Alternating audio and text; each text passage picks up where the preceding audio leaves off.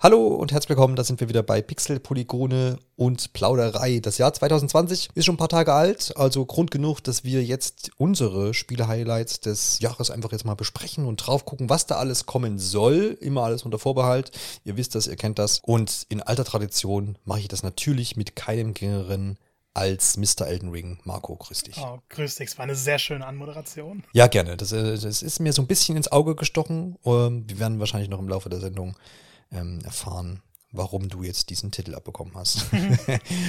Bevor wir uns aber, wie gesagt, auf diese ganzen Titel stürzen, interessiert mich mal, ob du dir so am generellen Spielen etwas vorgenommen hast. Also hast du Gaming-Vorsätze, sowas wie, ja, ganz bestimmt nicht äh, weniger spielen, sondern mehr irgendwie, keine Ahnung, wandern gehen oder sowas, äh, was auch sehr schön ist.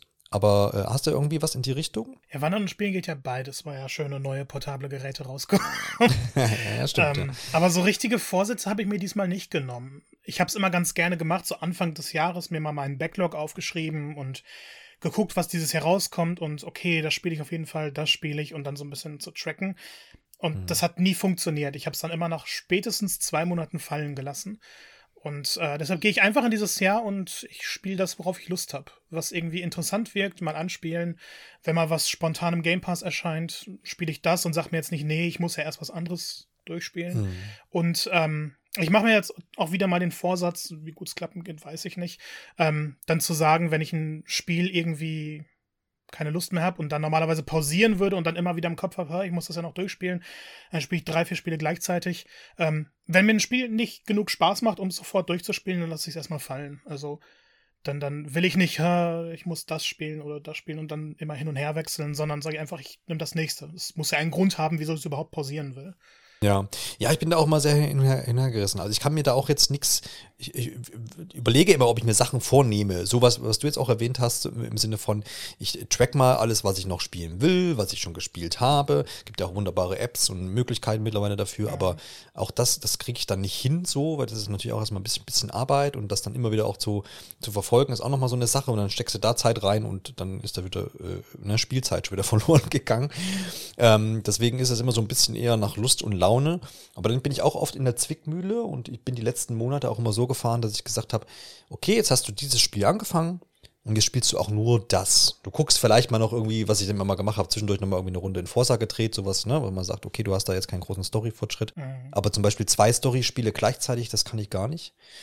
Ähm, und, und zwing mich dann immer so, okay, jetzt machst du wieder erst das fertig und dann guckst du mal, was als nächstes kommt. Und dann ist aber, juckt oft schon so in den Fingern, weil ich dann irgendwie noch in irgendeinem Spiel sitze. Das letzte war jetzt zum Beispiel Far Cry 6 und dann kam Halo und dann kam jenes und das und äh, Far Cry 6 ist abgeschlossen.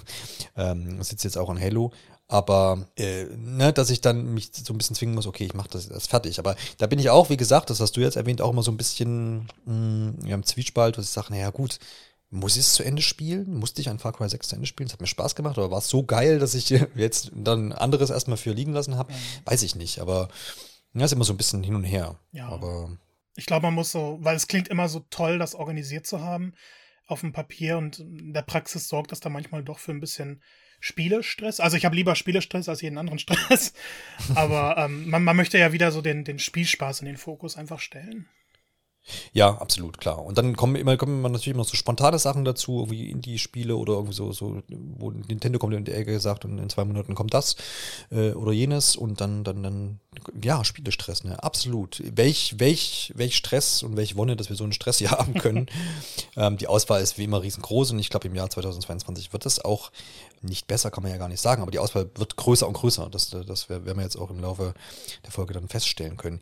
Im Januar, in ein paar Tagen, geht es dann gleich schon los mit einem großen und heiß erwarteten Pokémon-Titel, Marco. Genau, Pokémon äh, Legenden und ich weiß nie, wie man das Monster ausspricht. Arceus, Arceus. Deswegen habe ich es zu dir geschoben, weil ich dachte, du bist dir voll sicher. ähm, ja, es wird Arceus, auf jeden Fall äh, das ja. ambitionierteste Pokémon, weil bisher kennt man ja, wir kriegen Remakes oder wir kriegen so leicht veränderte Versionen wie Let's Go oder dann halt die Spin-offs. Und das soll jetzt mal ein Pokémon-Spiel sein, das die Formel nimmt und auch in den Grundsätzen umsetzt, dabei aber viele Experimente wagt. Es wird eine Semi-Open World geben, also wohl mehrere Gebiete, in denen die Pokémon frei herumlaufen und der Spieler auch, aber der Spieler dann auch von den Pokémon entsprechend wahrgenommen wird. Das heißt, aggressive Pokémon greifen ihn an, man muss dann entsprechend ausweichen. Wenn man Pokémon fangen will, dann muss man sich an die heranschleichen und dann den Ball werfen. Also liegt ein viel größerer Fokus auf der Action, die bisher eigentlich gar nicht existierte. Abseits der Kämpfe war es ja einfach nur herumlaufen und in Monster hereinlaufen. Auch in Schwert und Schild, die dann ja so die, die ersten offeneren Gebiete eingeführt haben. Äh, trotzdem soll es natürlich dann auch die klassischen Kämpfe geben. Also man fängt nicht nur Pokémon, um die zu haben, sondern kann mit denen auch kämpfen. Aber das geschieht dann eben alles in dieser Welt und soll sehr viel dynamischer wirken. Ähm, es gibt dann auch noch eine, eine Stadt, in der die ganzen Leute sind, in denen man Aufträge annimmt, etc. Äh, bin ich mir gerade nicht ganz so sicher, ob die noch ausgebaut wird im Laufe des Spiels. Müsste man nachschauen. Hm. ähm, aber das alles klingt halt schon nach einem Pokémon, das sich vielleicht auch viele gewünscht haben. Ähm, ein bisschen Kritik darf bei einem Pokémon-Spiel nicht fehlen und ein bisschen ist dann immer, je nachdem welches Lager man fragt, ähm, unterschiedlich. Auf jeden Fall die Grafik wird so am meisten kritisiert, weil dann doch die Weitsicht nicht da sein soll und viele Details eben nicht so wirken wie ein Spiel der aktuellen Konsolengeneration oder auch der Switch, die ja doch mehr kann, als viele ihr zuschreiben. Hm. Im Großen und Ganzen denke ich aber, doch, die Ambitionen könnten sich auszahlen. Ja, ich bin da auch noch hin und her gerissen. Also so was, was ich zumindest jetzt als Außenstehender da wahrnehme, auch diese unterschiedlichen Lager, das habe ich auch schon mitbekommen. Ich habe da immer so ein bisschen das Gefühl, es könnte schon auch noch eine, gehörige Portion mehr passieren. Also ich habe immer das Gefühl, dass Game Freak da irgendwie das Nötige macht, sage ich mal, das Nötigste, weil wird sich ja eh wie geschnitten Brot verkaufen. Ich meine, das ist jetzt so ein Vor Vorurteil, natürlich auch so ein bisschen behaftet, aber das bin ja auch nicht der Einzige, der das so ein bisschen sagt. Ne? Mhm. Vielleicht. Ja, stimmt auf jeden Fall. Ich, ich glaube, mhm. hier versuchen sie auf jeden Fall mehr als jemals zuvor mit den größeren Pokémon-Spielen. Und ähm, viele warten dann halt auch erst ab. Bei mir war es tatsächlich so vor zwei Tagen noch, mit dir ein bisschen drüber geredet und ja noch gesagt, irgendwie das Spiel kommt, aber ist nicht so ganz in meiner Wahrnehmung. Ich habe mich dann doch wieder ein bisschen mehr reingelesen, ein paar Videos gesehen, gesehen, dass es die Ausweichrolle aus Dark Souls gibt und es mir dann doch mal vorbestellt. ja, na klar, ja. Also ja, ich nehme auch an, wenn sie da jetzt nicht irgendwie einen völligen Verriss machen, wovon ich jetzt auch mal nicht ausgehe, weil es gibt, gibt ja schon eine Qualitätskontrolle und ähm, mhm. die wird hier auch greifen, sonst, weil, ne, wir sind eine riesige Marke, die größte Marke. Ähm, und da, da hat man natürlich auch ein bisschen Verantwortung und das kann man sich dann, glaube ich, auch da nicht leisten. Eher würden sie es nochmal verschieben, wenn dann. Aber der Zug ist, glaube ich, abgefahren. Wie gesagt, in ein paar Tagen erscheint das Ding. Wir werden in einer der nächsten Episoden sicherlich auch drüber sprechen können. Und gleichzeitig ist da auch schon äh, das ein oder andere mit den Freunden von Vorzocker geplant. Das heißt, äh, wir werden da sogar dann auf mehreren Kanälen sicherlich irgendwie zu hören äh, sein, zumindest Redakteure von uns. Dann gehen wir in ganz andere Gefilde. Er erscheint aber auch am 28.01., nämlich an Char Uncharted Legacy of Thieves Collection, was ja, wie der Name schon sagt, ein, ja, eine, eine, eine, eine Collection ist, eine Sammlung an Spielen. Es sind aber auch nur zwei Spiele, und zwar Uncharted 4 und eben Uncharted Lost Legacy. Ähm, ich habe beides damals gespielt auf der PlayStation 4 und äh, habe das geliebt. Ich habe die, die ganze Reihe da auch damals nachgeholt. Auf der PlayStation 4 gab es ja diese äh, Collection auch, die 1 bis 3 äh, inne hatte und habe das auch alles mit Stück gespielt und hatte sehr, sehr viel Spaß mit. Ich habe aber jetzt, wie gesagt, im Moment kein äh, Gerät mehr, was PlayStation-Spiele abspielt. Auch vor allem nicht diese Le äh, Legacy of Thieves Collection, die ja für die PlayStation 5 erscheinen, erscheinen wird und auch für den PC. Ähm, ja, deswegen ich hätte jetzt aber selbst glaubt, wenn ich jetzt diese Konsole besitzen würde, gar nicht so den großen Reiz, das mir jetzt nochmal anzugucken. Also du sagst mir jetzt, ja, aber Johannes, da gibt es aber einen Haufen Upgrades und krasse neue Sachen, die sich dann schon lohnen. Der Kinogutschein wahrscheinlich. Jetzt wollte ich eigentlich das sagen, was du gerade gesagt hast, und hab's nach dem Kinogutschein wird's wieder vergessen. ähm, nein, es, es, wird so ein paar optische Feinheiten geben, schnellere Ladezeiten, 60 FPS, pipapo. Im Endeffekt sind es dieselben Spiele, sehen dann vielleicht nur einen Tacken besser aus. Ist ja kein vollwertiges Remake oder so, sondern im Endeffekt ein verbesserter Port. Ähm, ich bin aber schon so, ich habe Uncharted 4 zum Launch gespielt. Für mich ist es immer noch eines der besten Actionspiele aller Zeiten. Ähm, ich mag die Uncharted-Reihe sowieso, die hat mich damals erst dazu getrieben, mir eine PS3 zu holen. Ähm, davor war, war Nintendo so das Einzige, was mich interessiert hatte. Ich habe Lust, beide Teile nochmal zu spielen. Ich bin aber eher davon positiv überrascht, wie Sony das diesmal mit den Upgrade-Faden angeht. Weil sie hm. ja mhm. nicht den besten Track Record haben, was das angeht. Und hier ist es dann aber so, für 10 Euro kann man die Spiele upgraden. Und dabei ist es halt auch möglich, nur Uncharted 4 zu haben. Egal ob okay. Retail oder digital. Legt man die Disc dann halt ein, für 10 Euro kauft man sich das Upgrade und hat dann aber die Collection. Also Lost Legacy kriegt man dann sozusagen noch dazu. Ähm, es wäre wahrscheinlich schöner gewesen, wenn das alles einfach normal kostenlos funktionieren würde, aber für den Pfad, den Sony wählt, ist es, finde ich, so die, die angenehmste Möglichkeit und die großzügigste, in Anführungszeichen, in fünf Anführungszeichen, ähm, diese, diese, diese da machen. Ähm, ich finde es fast schon interessant, dass sie, oder interessanter, dass sie ähm, ein Kinoticket für den Kinofilm beilegen, sollte man sich die Edition irgendwie bis zum 7. Februar oder so bestellen.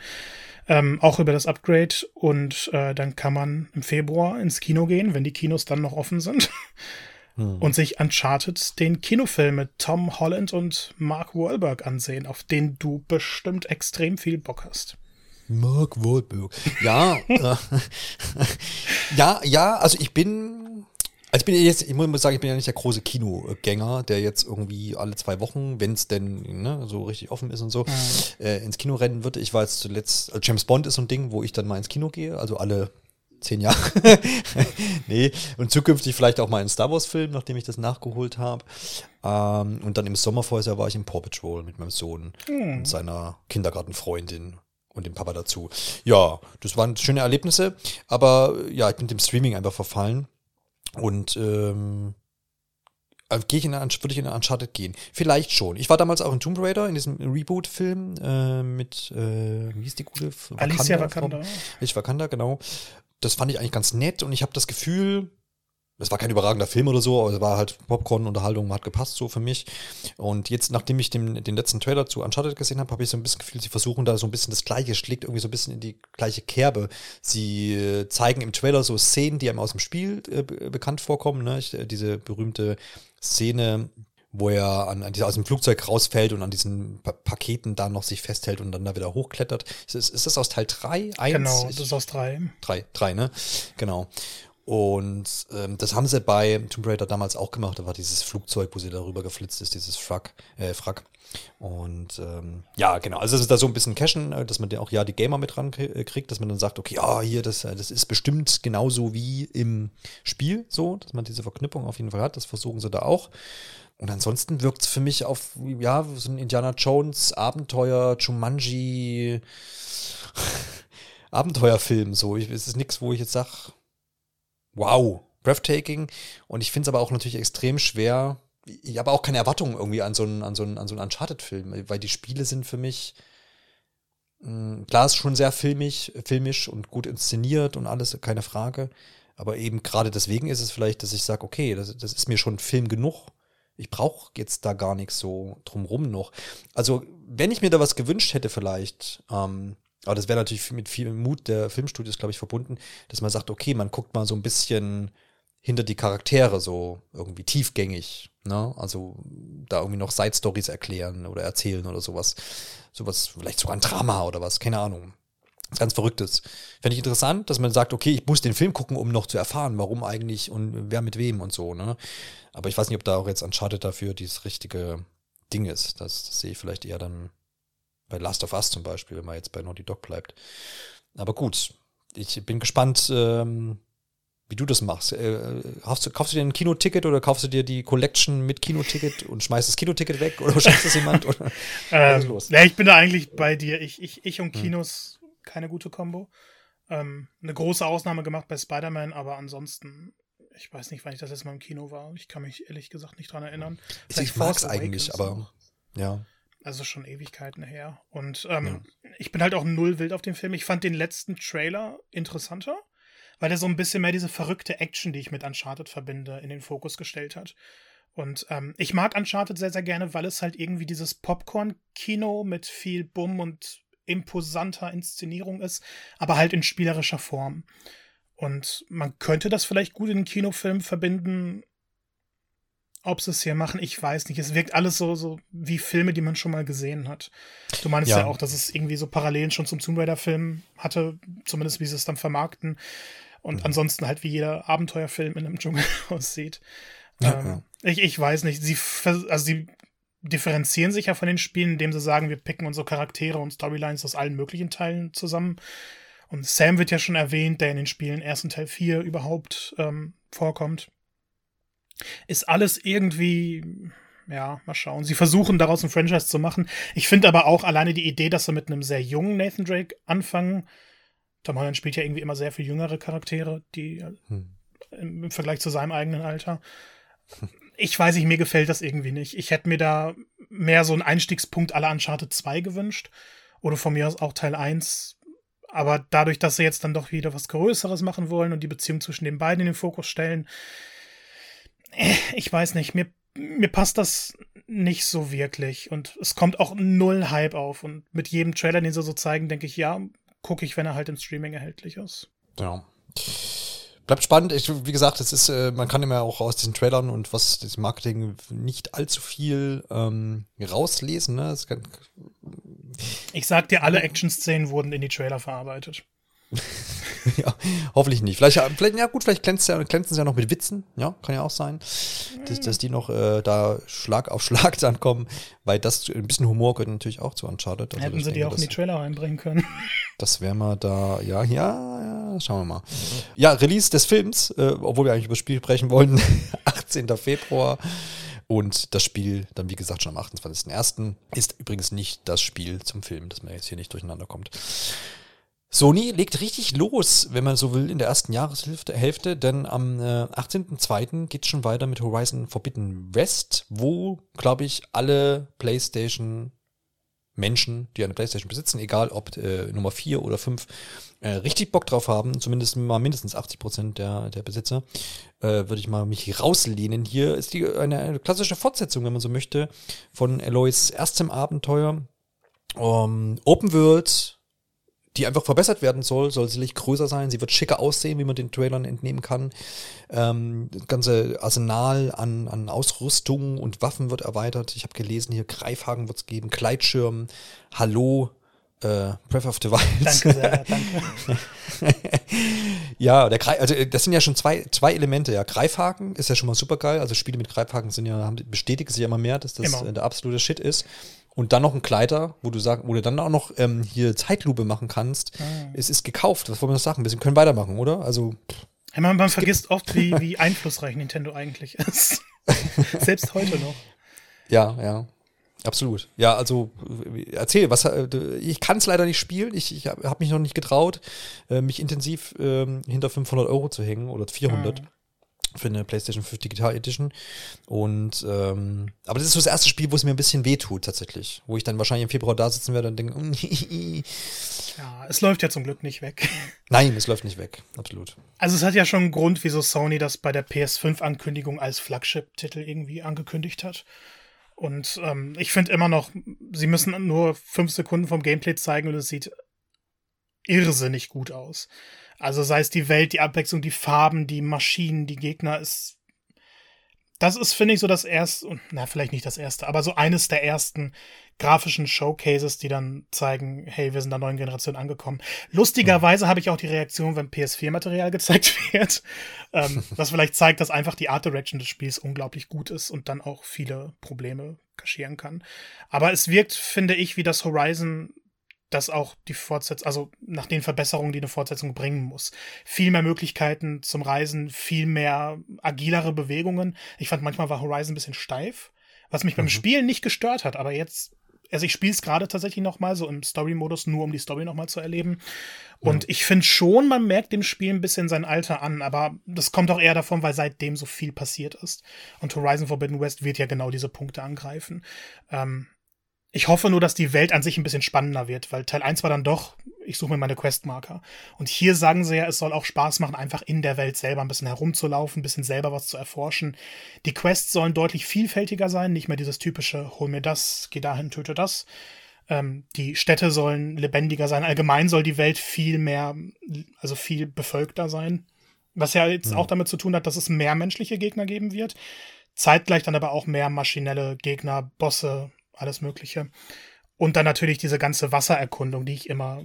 Ich, ich finde, sowas kann spielerisch sehr, sehr schwierig werden, weil Steuerung unter Wasser und Navigation unter Wasser immer ein Thema sind.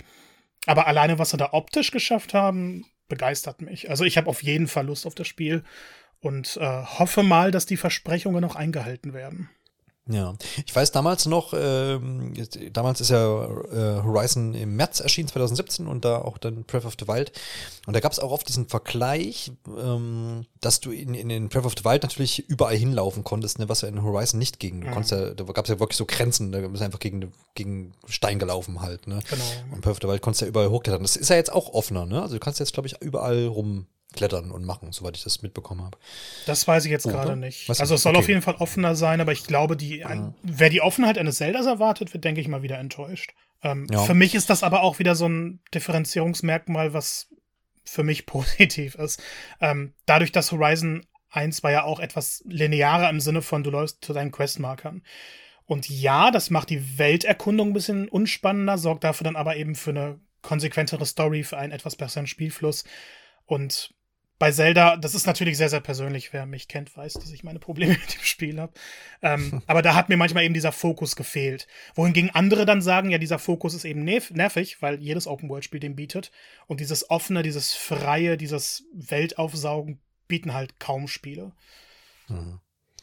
Nee, es ist auf jeden Fall so, dass du ähm, im Forbidden West jetzt ähm, auf jeden Fall äh, freier klettern kannst. Oh. Das, das ist das, was ich auf jeden Fall gelesen habe.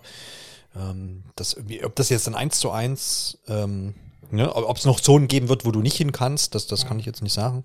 Aber dass das auf jeden Fall also so ein, so ein ja, diese, diese, äh, ja, diese vertikale Ausrichtung einfach dann natürlich noch ein bisschen offener macht, dass du nicht nur auf der einer Ebene, einer Ebene unterwegs bist, sondern eben auch in die Höhe, gegebenenfalls auch in die Tiefe kannst. Ja, ja das äh, werden wir dann sehen, wie, wie frei das ist, aber wie gesagt, also mit, wenn, wenn ich sage, ich bin da ein bisschen traurig drum, ähm, dass mir jetzt da die Konsole fehlt, dann ist wahrscheinlich alles gesagt.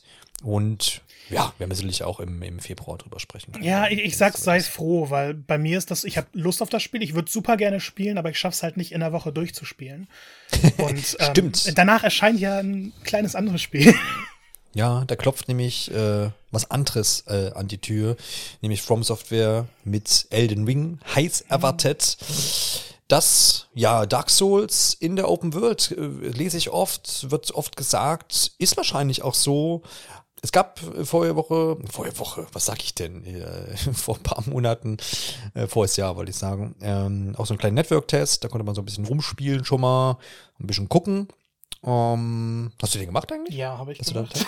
Du da, dann kannst du uns ja gleich hier noch was, bisschen was berichtet haben. Äh, berichten haben wir noch gar keine Gelegenheit gehabt, im Podcast genau. darüber zu sprechen. Ja, also ist wahrscheinlich der meist ähm, äh, erwartete Titel jetzt für dieses Jahr.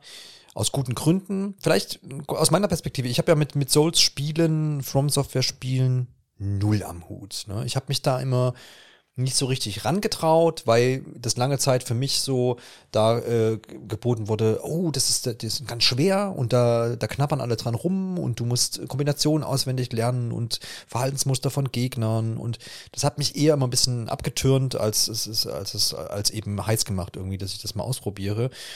Dann war so mein erster Kontakt mit einem Souls-like, auch wenn es weit hergeholt ist, aber es, die Vergleiche gibt's und es steckt auch ein bisschen was mit drin bei Jedi Fallen Order, wo du auch, mhm. wo du jetzt auch einfach kein Draufhau-Kampfsystem hast, sondern schon ein bisschen schauen musst. Und das hat mir eigentlich ganz gut gefallen, so. Ähm, eines meiner Lieblingsspiele tatsächlich so in den letzten zwei Jahren. Und da habe ich dann auch mal so überlegt, ja, mache ich das mal und mal sehen. So, ich habe bisher aber da auch noch nichts dran getan und habe jetzt so ein bisschen die Hoffnung, dass Elden Ring ähm, einfach zugänglicher wird. So, äh, dass man sagt, okay, du kommst da vielleicht ein bisschen besser rein, wirst vielleicht ein bisschen ähm, besser rangeführt, ist es vielleicht nicht ganz so knallhart. Oder, was ja die Souls-Spiele, glaube ich, auch noch nicht gemacht haben, dass man vielleicht auch einen Schwierigkeitsgrad mal einstellen kann.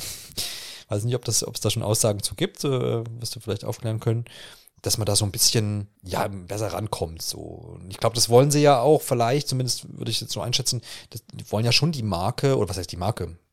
Da, äh, es ist ja jetzt kein Dark Souls-Spiel, aber diese Art von Spiel sicherlich auch so ein bisschen massentauglicher machen. Also ich denke schon, dass sie das Interesse haben, äh, noch mehr Spiele zu verkaufen. Also ähm, das, da, da gehe ich immer stark von aus. Deswegen, das ist so ein bisschen meine Hoffnung. Also ich habe da weiterhin ein Auge drauf. Ich habe mich da jetzt nicht festgelegt, ich sage, ja, ich werde auf jeden Fall geholt, so ungefähr, wie viele andere das jetzt sagen. Aber ich warte das dann mal ab, was dann die ganzen Noobs sagen, zu denen ich mich dann zähle, äh, ob, man das, ob man das spielen kann. Und dann habe ich da schon Bock drauf, weil natürlich Open World, Erkundung und so, da habe ich schon Bock drauf. Und wenn, das, wenn, ich, wenn ich das mit den Kämpfen auch hinkriege, dann wäre das schon was, um mich über quasi Horizon Forbidden West hinwegzudrösten. Also wenn ich dich zum Elden Ring spielen kriege, dann möchte ich einen, so einen Orden haben. Und dann, dann machen wir ne? einen Weekly Elden Ring Podcast. Ja, ja, genau. ich glaube, und das war auch mein Problem immer mit Souls. Es, es war ja immer, boah, Spiele sind Wahnsinn, aber die sind so knallhart. Und ich denke bis heute, das Narrativ ist nur entstanden, weil eben Dark Souls zu einer Zeit erschien, in dem Spiele geguckt haben, wie machen wir alles einfacher. Mhm. Ich glaube, paar Jahre vorher oder vielleicht sogar nachher, ich bin mir nicht sicher, kam Azura's Wrath raus, was so ein Anime-Spiel war, also so ein Anime-Stil. Ähm, wahnsinnig imposante Zwischensequenzen und das hatte dann einfach zwei Level, in denen du wirklich kämpfen musstest, zwei, drei, und sonst waren es nur Cutscenes. Die Bosskämpfe waren fast nur Cutscenes mit Quicktime-Events. Mhm. Und viele nehmen das immer so als Beispiel dafür, dass Spiele irgendwann gesagt haben, hey, wir wollen jeden mitnehmen und sind dadurch ein bisschen belanglos geworden. Dark Souls hat eben das komplette Kontraprogramm geboten. Dark Souls hat dich in eine Welt geworfen, relativ wenig Informationen gegeben und gesagt, mach mal. Und äh, ich finde, der, aus der heutigen Perspektive, wenn man sagt, Dark Souls ist nicht zugänglich, stimmt das einfach nicht. Dark Souls hat, ähm, finde ich, einen Schwierigkeitsgrad, der sich schön aufbaut. Dark Souls hat aber auch Momente, die einfach schlichtweg unfair sind oder schlecht designt sind. Dark Souls ist kein perfektes Spiel, so wahnsinnig toll wie es ist. Es hat seine Probleme. Ähm, das merkt man, finde ich, noch am meisten, wenn man jetzt Demon's Souls, das Remake, spielt, wo einfach viele Gameplay-Probleme nochmal verfeinert wurden. Und wo auch die visuelle Darstellung ein bisschen verfeinert wurde, sodass man eher weiß, wo man hin muss, wo sind seine Ziele. Das heißt, Dark Souls oder überhaupt Souls ist schon zugänglicher geworden. Mhm. Der Schwierigkeitsgrad ist auch nicht so gigantisch hoch es gibt Bosse, mit denen man Probleme hat. Es gibt auch Bosse, wo ich über zehn Versuche gebraucht habe. Aber es gibt auch viele Bosse, die ich beim ersten Mal geschafft habe. Und ich bin gerade, was diese Art von Spielen angeht, wirklich nicht besonders gut. Ähm, es gibt aber immer wieder Möglichkeiten, wie du dich aufleveln kannst, wie du Sachen stärker machen kannst, um Vorteile zu haben. Und die Angriffsmuster der Gegner zu lernen, ist jetzt auch nicht die größte Herausforderung. Ähm, also Dark Souls ist schon schwer und man muss viel Zeit reinstecken, um auch die Mechaniken zu lernen, um vernünftig reinzukommen, Anführungszeichen, aber ich glaube, das kann man mit den meisten Teilen der Reihe schaffen. Elden Ring ist ja das eigentliche Spiel, über das wir reden. Ähm, aber ja, schön für die Aufklärung, danke. ich, ich kann überhaupt nicht sagen, ob Elden Ring zugänglicher wird oder nicht. Hm. Ich, ich glaube, das kann aktuell auch wirklich keiner sagen. Man muss es dann wirklich spielen und sich dran setzen und gucken. Aber von dem, was ich mitbekommen habe, denke ich schon, weil Elden Ring bietet dir öfter mal die Möglichkeiten, leichtere Kämpfe zuerst dran zu nehmen oder um schwere Bosse sogar herumzulaufen, um, um nicht direkt zu verzweifeln. Wie fange ich jetzt bei Elden Ring wieder? das Spiel überwältigt mich immer wieder. Ähm, ich habe den Network-Test gemacht, alle Timeslots ausgenutzt und am Ende war ich dann auch traurig, dass ich nicht weiterspielen konnte. Und der Network-Test hat auch nicht direkt am Anfang des Spiels eingesetzt, sondern so ein paar Stunden später schon, wo du ein Gebiet hattest und dir wurde gesagt, ja, lauf mal irgendwo hin. Und was ich so beeindruckend fand, ist egal, wohin man läuft. Man erkundet neue Sachen, man findet NPCs, man entdeckt Gegner. Man geht raus und kann direkt einen Boss bekämpfen oder man kann erst zu einem Gegnerlager gehen oder man kann sich direkt zum eigentlichen Dungeon, so, so ein großes Schloss schleichen, das dann so ein bisschen klassischeres Dark Souls-Prinzip ähm, wieder einläutet. Spielerisch vom Kampfsystem, okay, man kann springen. Es wirkt so ein bisschen wie ein Mix aus Sekiro und Dark Souls und Bloodborne. Eigentlich so ein Best-of von From Software. Man wird sehr, sehr vertraut sein, wenn man die ganzen Mechaniken schon in den vorherigen Teilen äh, gelernt hat. Aber man kommt auch relativ schnell wieder rein, wenn man sich bewusst ist, dass man vielleicht auch nicht jeden Kampf direkt gewinnen soll. Dass man öfter mal verlieren muss.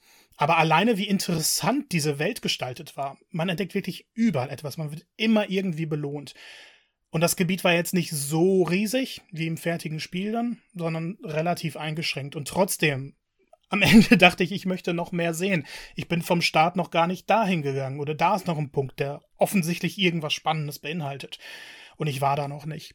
Ich denke, das wird so ein bisschen mein Breath, Breath of the Wild Moment sein. Da, wo ich mich dann völlig in so eine Open World verliere, wo ich auch wenn da nur Gras ist und zwei Gegner vielleicht stehen, wo ich dann trotzdem erstaunt sein werde, wie beeindruckend alles ist, wie beeindruckend alles gestaltet ist, wie spaßig die Kämpfe sind und ähm, wo ich dann auch sehr, sehr oft einfach mal im Internet nachschauen werde, okay, wo sind die stärksten Waffen, weil ich dann zu oft sterbe, selber frustriert werde.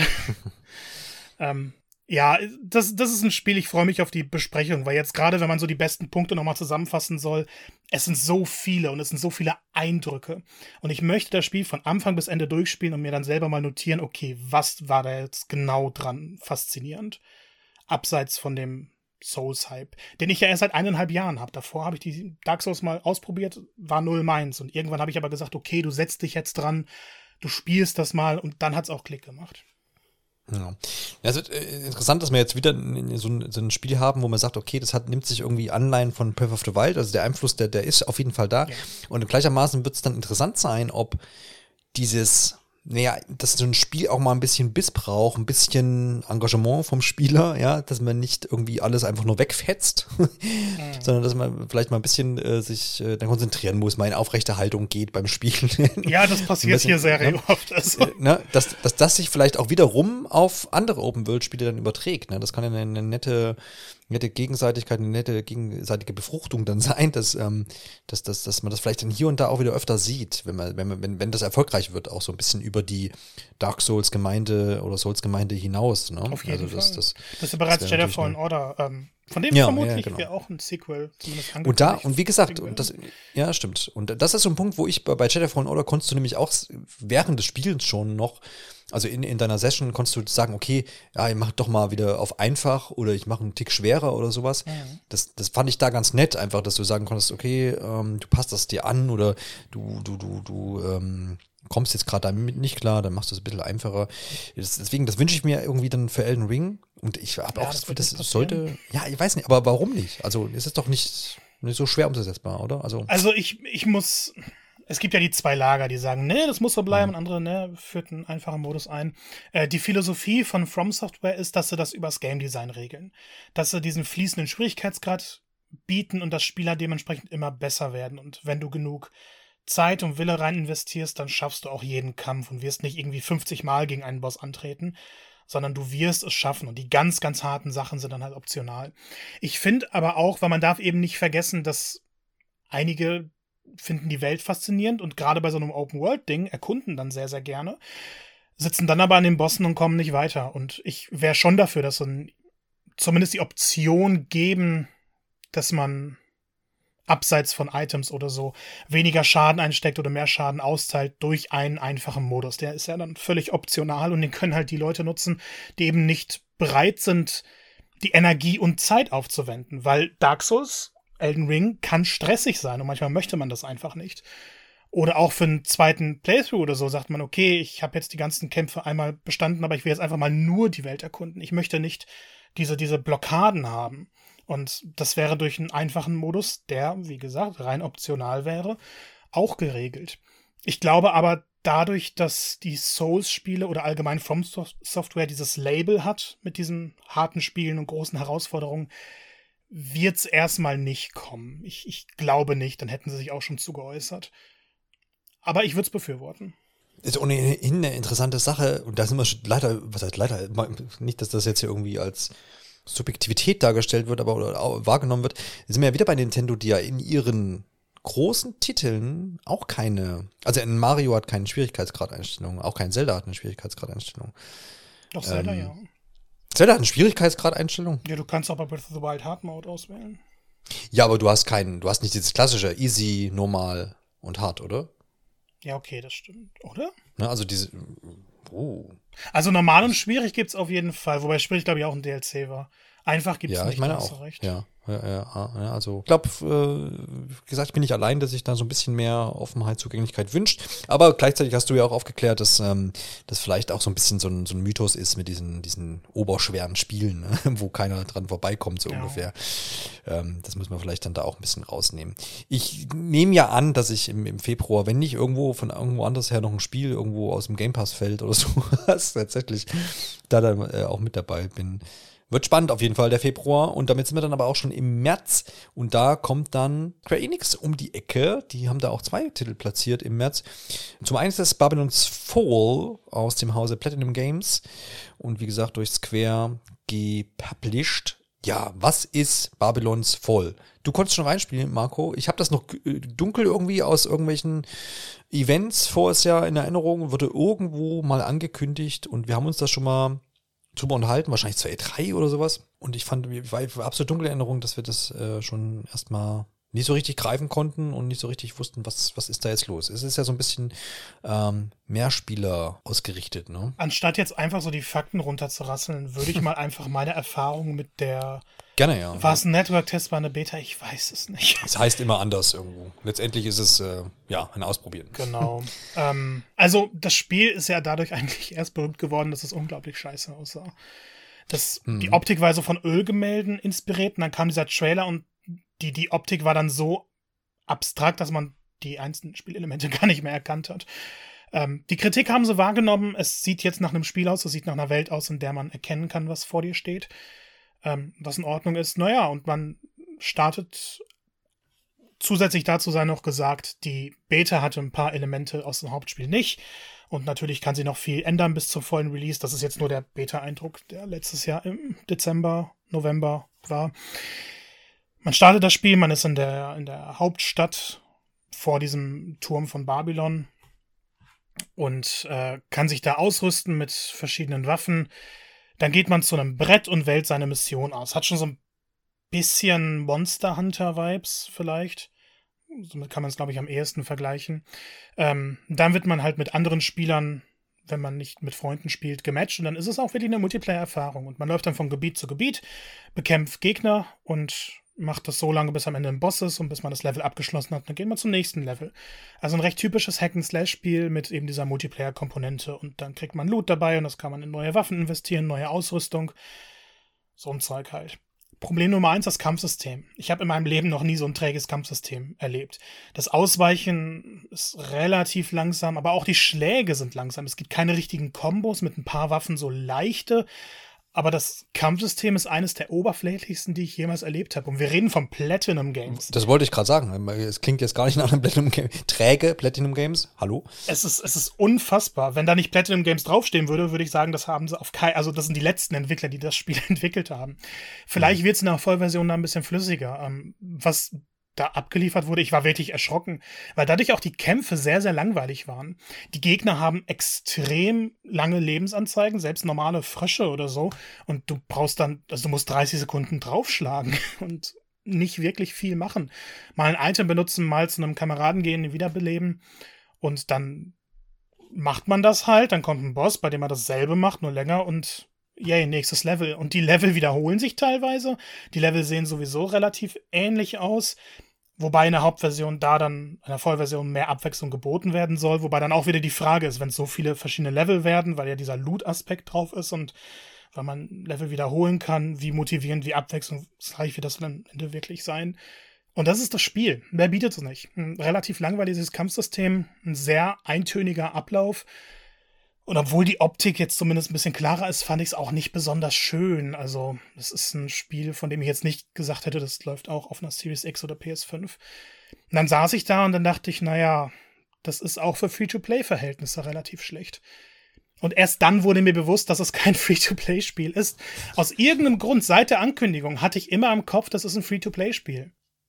Ja, aber es ist ein, es ist ein, es ist ein Service. Spiel, oder? Es ist, es ist ein Service, also Games ja, to Service, ja, ja. aber es ist trotzdem ein Vollpreisspiel. Ja, okay. Zahl diese 60 Euro dafür und 70 Euro sind sogar. Ähm, hm. Verstehe ich absolut nicht, weil das Spiel ist für Square Enix-Verhältnisse und auch für Platinum Games-Verhältnisse nicht gut. Ich wünsche dem Spiel, dass es besser wird, aber ich war mhm. wirklich erschrocken, dass sowas sogar als Beta angeboten wird. Erscheint ja für, für PlayStation exklusiv und auch für den, äh, für den PC. Microsoft hätte es wahrscheinlich in den Game Pass gepackt. Babylon's Fall? Ja. Ja, ja, ja, also hätte es reingepackt. Nein, ich meine, weil, weil jetzt für Xbox, oder? Nee. Tatsächlich nicht. Ja, genau. Äh, weil ich, der Aspekt, äh, dass das, äh, weil ich jetzt sage, Microsoft hätte jetzt einen Game Pass gepackt, gerade so ein Service-Spiel ist ja so ein bisschen prädestiniert dafür, dass man sagt, okay, man packt das da rein, weil du kannst ja sowieso noch Geld ausgeben innerhalb des Spiels. Ja, aber sorry, Ja. ich glaube, das würde die Qualität des Game Passes ordentlich nach unten. Also ich, ich glaube nicht, dass, dass, dass Microsoft das gemacht hätte bei dem Spiel, nach dem, was bisher gezeigt wurde. Ja, ja, das ist klar, das ist einmal dahingestellt. Ich wollte einfach nur jetzt da nochmal ein bisschen Ja, ja, ich möchte nur das. Spiel noch ein bisschen runterreden. Ja, es ist irgendwie wirklich eine seltsame Kiste. Ich habe jetzt auch noch mal gelesen, das das hatte ich da auch noch in Erinnerung. Es war jetzt wirklich ja vor es ja im, zur E3 und da hat man das auch schon, oder hast du auch erwähnt, dass das schon 2018 damals ähm, äh, schon mal angekündigt wurde von Square Enix auf einem eigenen. Spiel. Ja, ja, genau. Und dann nochmal quasi jetzt äh, nochmal neu angekündigt und jetzt ist halt das bei rausbekommen. Ja, schauen wir mal da am äh, dritten, dritten, was da dann passieren wird. Und ich vermute, das wird einigermaßen untergehen, gerade noch im Zuge von ähm, Elden Ring und natürlich die nächsten Spiele, die jetzt hier auch noch im März erscheinen. Das ist, äh, reißt ja dann nicht ab. Wir haben zum einen dann hier Triangle Strategy. Alle Freunde von ähm, Octopath Traveler werden sich denken, ah, das ist doch der zweite Teil, ist es aber nicht. Hat einfach nur eine sehr ähnliche Optik, dieses äh, Pixel-Diorama-Ding so ein bisschen. Und äh, ist im Stile von Final Fantasy Tactics. Also da eher so ein Taktik-Rollenspiel. Und gab auch da schon eine Demo zu. Wurde, glaube ich, im Vorjahr auf den Nintendo Direct im Februar angekündigt. Und wenn mich nicht alles täuscht, wird es noch eine zweite Demo geben, oder? Ich glaube, die zweite Demo ist sogar schon erschienen, oder? Das bin ich mir jetzt aber auch gar nicht sicher. Oder die erste hat ein Update bekommen, weil ich weiß, dass die erste kam, dann gab es Feedback, dann haben sie das Feedback teilweise Das kann sein, umgesetzt. ja. ja, das war's, glaube ich. Ja, ja, ja. Das mit dem Update klingt mir auch nach einer, nach einer True Story. ja, hast du Bock auf Triangle Strate- Strategy? Ich, weil du warst ja, glaube ich, von Octopath einigermaßen angetan, wenn ich das richtig hinterlegt Ja. habe irgendwo. Also für alle seine Schwächen, ich mag das Spiel immer noch Mhm. extrem gerne. Ja. ja. Ähm, das soll jetzt gerade so die Schwächen in Sachen Story und Welt nochmal angreifen, weil in Octopath hattest du das Problem, dass du acht Charaktere hattest, alle mit tollen Stories, äh, die interagieren aber nicht miteinander. Jeder hat so seine Solo-Story und die anderen sind aus irgendeinem Grund dabei, was aber keinen echten Sinn ergibt. Ähm, jetzt hat man eine Story, wo alles zusammenhängt, äh, wo es aber trotzdem Entscheidungen geben soll, die auch zu verschiedenen Enden führen werden. Äh, man hat die Optik aus Octopath übernommen, nochmal ein bisschen verfeinert und ich finde Octopath Traveler ist eines der schönsten Spiele der letzten Jahre. Ähm, ich, ich mag diesen, diesen HD-Pixel-Stil einfach unglaublich gerne. Mein Problem ist, dass ich halt, also ich mag Fire Emblem etc., ich mag Advance Wars, aber dieses Final Fantasy Tactics-mäßige, was ja dann auch eher auf kleinerem Raum ist und diese JRPG-Elemente aller Jobsystem noch mal ein bisschen stärker in den Fokus rückt, ist nicht so meins. Ähm, ich ich habe trotzdem Interesse daran. Ich werde es mir definitiv mal anschauen. Aber es ist jetzt kein Spiel, auf das ich groß gehypt bin. Ja, das kann, ich, kann ich auch nachvollziehen. Ich bin da auch noch mal weiter entfernt oder eine ganze Ecke weiter entfernt als jetzt du. Aber ich glaube, alle, alle, die, also es gibt viele Leute, die ja Bock drauf haben. Das ist, kann man, Auf kann man schon mal so, kann man so mal festhalten. Jetzt hast du Advanced Wars ge, ge, erwähnt, ne? Und das ist ein ganz großes ähm, Manko hier, das ist auch gar nicht in unserer Liste drin. Stimmt. Ne? Stelle stell ich gerade fest. Äh, wurde auch verschoben. Das hätte ja schon im, im Weihnachtsgeschäft 2021 erscheinen sollen. Wir nehmen das spontan jetzt hier mit rein.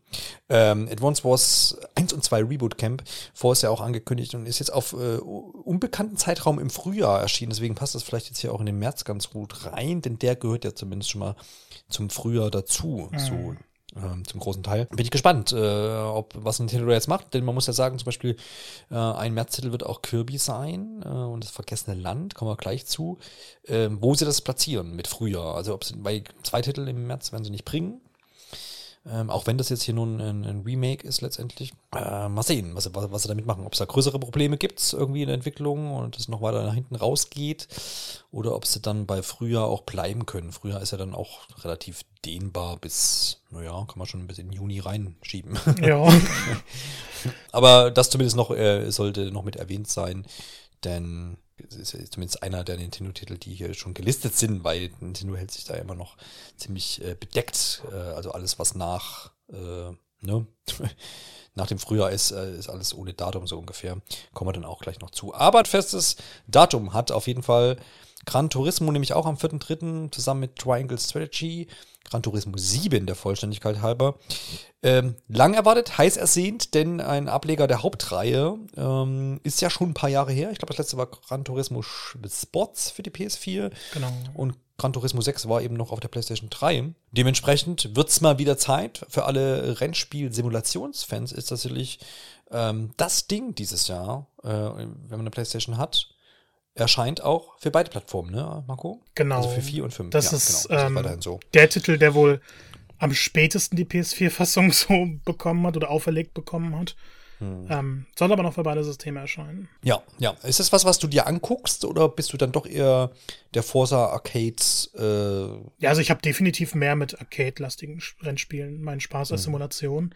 Ähm, Simulationen sind mir immer zu kompliziert, wobei es ja mittlerweile auch tausend Einstellungsmöglichkeiten in allen gibt, sodass du es relativ arcadig spielen kannst. Ähm, will aber definitiv mal reinschauen. Ich fand in Gran Turismo halt immer die Kampagnen sehr, sehr motivierend. Und da kann man dann auch die Zeit reinstecken und hat immer was zu tun, wird immer in irgendeiner Form belohnt. Und ich glaube, gerade Rennspiele können halt optisch nochmal ziemlich punkten. Also Forza Horizon 5 sah ja auch fantastisch aus. Mhm. Ähm, das sah in den Trailern jetzt bisher auch wirklich perfekt aus und das möchte ich dann mal auf der eigenen Konsole sehen. Es ist aber ja, kein Spiel, wo ich sage, oh, es muss unbedingt kommen und äh, ich habe irgendwie das Gefühl, dass wir in diesem Monat noch eine Verschiebung des Spiels sehen werden es, es kann halt nicht sein, ich glaube, Gran Turismo Sports wurde irgendwie fünf, sechs Mal verschoben. Hm. Ähm, das, das wird noch ein paar Mal verschoben, sage ich. Ich finde sowieso den, den Release-Zeitraum ein bisschen komisch, so nah an Horizon ran und ich weiß nicht. Hm. Bisher ja, wurde mir auch zu wenig groß gezeigt. Also bei Horizon hat man jetzt mhm. große Präsentationen bekommen, große Trailer auch im Vorfeld schon. Und hier so mal ab und zu ein paar Clips, wird ein bisschen was da gezeigt und das war's. Ja, ich kann mich an Clips von Menüführungen erinnern. Genau. ja, aber ich muss jetzt leider dazu sagen, für unsere Zuhörer, ich habe in Vorbereitung auf die Folge heute nochmal in unsere Folge von vor einem Jahr reingehört, so ein bisschen reingesappt und Marco hat ein gutes Händchen damals gehabt für Verschiebungen. also du hast, irgendwie war es die Elden Ring Verschiebung, du hast irgendwie noch zwei, drei andere Titel, wo du gesagt hast, nee, wir können das hier besprechen. Es ist zwar für 2021 angekündigt, aber erscheinen wird es dann nicht. Und das war auch so. Also viele Titel, die wir damals besprochen haben, sind auch heute in der Episode drin. Ja, also ein Jahr später tatsächlich. Also, man kann nur hoffen, dass Marco bei Gran Turismo nicht recht behält, weil, wie gesagt, viele Leute warten drauf dass er endlich auch auf der PlayStation 5 ein gescheites Rennspiel kriegen. Und da, da wird der Gran Turismo dann auf jeden Fall dazugehören, wenn es denn dann kommt. Schauen wir mal. Ich habe eben schon gesagt, Kirby und das vergessene Land ist dann der große ähm, Märztitel für den 25.03. Kürzlich jetzt äh, datiert worden. Aus dem Hause Nintendo selbstverständlich.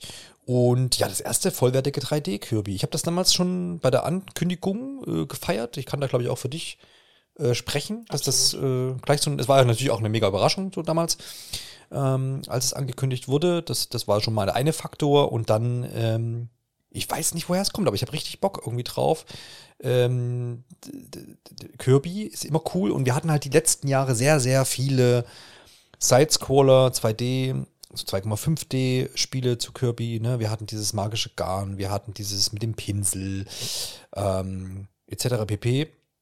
Und das war dann schon relativ ausgelutscht. Ne? Wir kennen das auch von, von der Super Mario ähm, das, ne, diese New Super Mario Bros. war es, was ja dann auch ziemlich lang geritten wurde, Zeit der Wii-Zeit, hm, wo man auch so ein bisschen Ermüdungserscheinungen hatte. Deswegen ist das irgendwie jetzt wieder frisch. Man geht jetzt in die, in die drei, dritte Dimension und der neue Trailer hat auch nochmal so richtig Bock gemacht irgendwie. Ich finde es geil, dass irgendwie man kooperativ da agieren kann. Und die ganzen Welten und Levelausschnitte, die da gezeigt wurden, waren wirklich sehr abwechslungsreich, was man jetzt auch nicht unbedingt von, ähm, ja, man, es ist schon abwechslungsreich, also Kirby's Welten sind schon abwechslungsreich, aber das hat jetzt irgendwie nochmal so einen neuen, neuen Touch irgendwie, so ein bisschen was Neues, ne? Wir kennen aus dem ersten Trailer noch diese verkommene Welt, so dieses bisschen heruntergekommene, kaputte Autos, zugewachsene Großstädte und sowas. Das ist ja auch nicht so typisch Nintendo und nicht typisch Kirby. Ähm, das hat mich da auch schon überrascht. Und jetzt in, in dem Trailer haben wir auch so ein paar Wüsten gesehen und, und, und, und klar, auch dieses typisch bunte, knuddliche, das ist weiterhin mit dabei. Soll ja auch so sein bei Kirby. Das passt. Ähm, aber irgendwie, ich habe richtig Bock drauf, Marco. Du doch bestimmt auch. Ich kann alles, was du gerade gesagt hast, eigentlich nur unterstreichen. Ich, ich, wenn man, man muss sich den Trailer anschauen und wenn dann das Herz mhm. nicht schmilzt, es läuft doch irgendwas falsch. Es sieht unglaublich niedlich aus. Es sieht toll bunt aus. Und mein Problem mit Kirby ist exakt das, was du beschrieben hast eigentlich, dieses 2D. Ähm, ich finde Kirby-Spiele auf dem Papier sind sie exakt meins und ich habe dann aber einfach keinen Spaß. Ich weiß nicht genau, was mich dran stört. Vielleicht ist es Tempo, vielleicht ist es dann doch der Schwierigkeitsgrad ab und zu. Aber ich, ich mag Kirbys Design, ich mag Kirbys Animation, ich mag es, diese Fähigkeiten der Gegner aufzusaugen. Ähm, ich ich finde das alles toll, nur dann das eigentliche Gameplay, da fehlt mir was. Und jetzt, wo sie es in 3D bringen, ist, glaube ich, endlich mal das Kirby-Spiel angekündigt worden, das mich auch spielerisch begeistern wird. Eigentlich ja, kann hier nichts mehr schieflaufen. Ja, ja, ja, ich bin da auch relativ äh, entspannt so. Also das wird, glaube ich, ein, wird, glaube ich, ein großer Spaß. Interessant gleichermaßen, man hat jetzt dann noch im Rahmen dieser Ankündigung des Release-Datums äh, auch noch erwähnt, dass Kirby ja äh, die Reihe 30-Jähriges feiert und dass man im, im, Laufe des Jahres wohl noch hier und da bei kleine Überraschungen parat hat. Erste Überraschung war ein Wallpaper. Ich wusste, habe nicht gedacht, dass ich das im Jahr 2022 nochmal sagen werde, dieses, dieses Wort, aber ein Bildschirmhintergrund für eure PCs und Macs da draußen. Ähm, ja, das ist auf jeden Fall schon erhältlich. Das ist so der Startpunkt der Feierlichkeiten und natürlich dann auch das Spiel. Da wird der Mutmaß, dass auch noch irgendwas kleineres, so ein E-Shop-Titel vielleicht hier und da noch im Laufe des Jahres um die Ecke kommt, was irgendwas mit Kirby zu tun haben wird. Kann ich mir auch gut vorstellen. Wir hatten da, glaube ich, auch im vorigen Jahr dieses, dieses Fighters, Kirby's Fighters oder vor zwei Jahren. Mhm. Weiß gar nicht mehr genau. Also das, das, das geht natürlich immer. Hm, Finde es so gleichermaßen auch interessant. Jahr war ja eigentlich das Geburtstagsjahr bei Nintendo. Man hat so ein bisschen Zelda gefeiert mit Skyward Sword und ähm, dem Game Watch. Und aber gleichzeitig ist, glaube ich, Donkey Kong irgendwie 40 geworden und Metroid irgendwie 35 oder irgendwas, keine Ahnung, bin mir nicht ganz sicher. Auf jeden Fall hätte es viel zu feiern gegeben. das wurde aber gekonnt ignoriert. Aber bei Kirby wohlverdient äh, wird das jetzt wieder aufgegriffen. Also dieses Jahr große Feierlichkeit. Bin gespannt, was da noch so ein bisschen kommen wird. Kirby ähm, Game Watch. Kirby Game Watch, das wäre schon schön. In knallrosa. Ja. Das wäre schon cool. Ja, das, das, das, nehmen wir, das nehmen wir doch mit. Dann ziehen wir weiter zu Lego The Skywalker Saga. Ich weiß nicht, wie, wie viele Jahre erwähnen wir das schon in irgendwelchen. Oh irgendwelchen Episoden.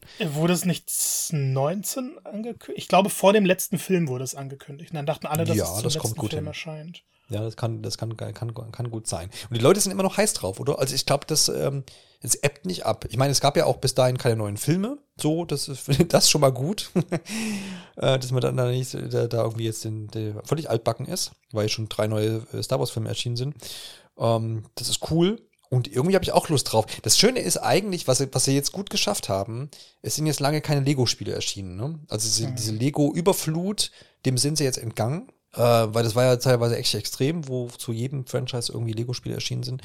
Ähm, das ist schon mal, das ist schon mal eine, positiv, glaube ich. Und ähm, das wird denen auch zugutekommen. Ist äh, für den Anfang des Jahres, für das, den frühen, für, für, den frühen Jahr, für die erste Jahreshälfte grob angekündigt. Mal gucken, was es dann jetzt draus wird. Ich denke mal, es wird dann auch demnächst, wenn es jetzt dabei bleibt, dann auch mal irgendwie ein Release-Datum geben. Und ja, soll alle neun, neun Filme plus die Spin-offs irgendwie spielbar machen. Das ist natürlich auch sehr ambitioniert. Ne? Ich hoffe, dass sie das dann jetzt auch gut umgesetzt haben. Hast du das schon aus den Augen verloren oder sagst du, nee, nee, das ist äh, weiterhin Bock drauf? Ich habe ja eine Schwäche für die Lego-Spiele. Ich habe, glaube ich, bis mhm. auf die Unglaublichen jedes Lego-Spiel mindestens angespielt. Mhm. Äh, habe noch meine große Lego Dimensions-Sammlung. Ähm, mhm ich, ich mag's einfach. Ich weiß nicht wieso. Dieses sehr simple Gameplay, was eigentlich total eintönig ist, ähm, mit diesem Herumkloppen, mag ich durch den Humor, durch die Liebe zum Detail, durch die verschiedenen Welten. Das ist immer so mein Entspannungsspiel gewesen und ich hm. vermisse es jetzt. Es gibt halt nichts mehr. Es, es, kam die letzten Jahre, wie du gesagt hast, nichts.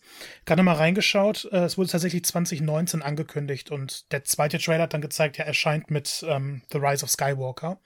Mhm. Äh, auf jeden Fall warten wir jetzt schon sehr, sehr lange drauf. Und es wurde ja viel versprochen. Ähm, deutlich spannendere Level, deutlich bessere Inszenierungen, ähm, teilweise, also offene Welten und Lego gehört ja mittlerweile schon zusammen, aber da sollten dann spannendere Quests, die mit Stories verbunden werden, ähm, implementiert werden.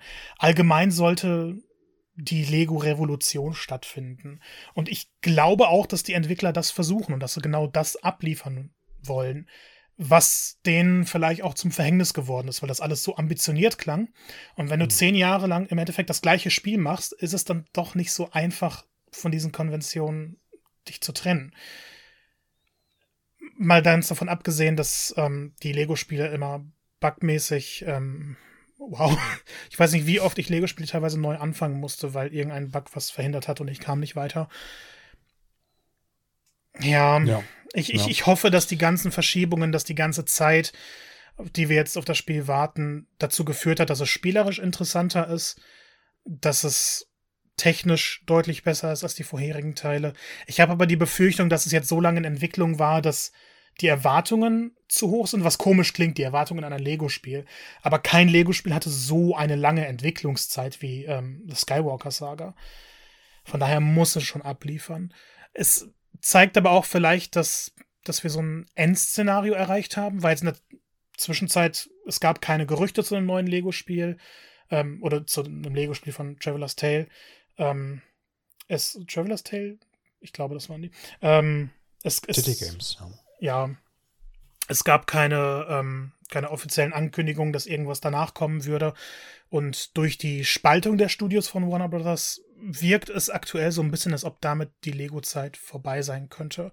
Ähm, dazu ein kleiner Tipp: Lego Builders Journey. Wunderbares Spiel, das halt wirklich Lego in den Fokus stellt und ein paar Rätsel bietet. Ähm, aber ich glaube, dahin geht eher die Reise für Lego. So ein bisschen was Experimentelleres.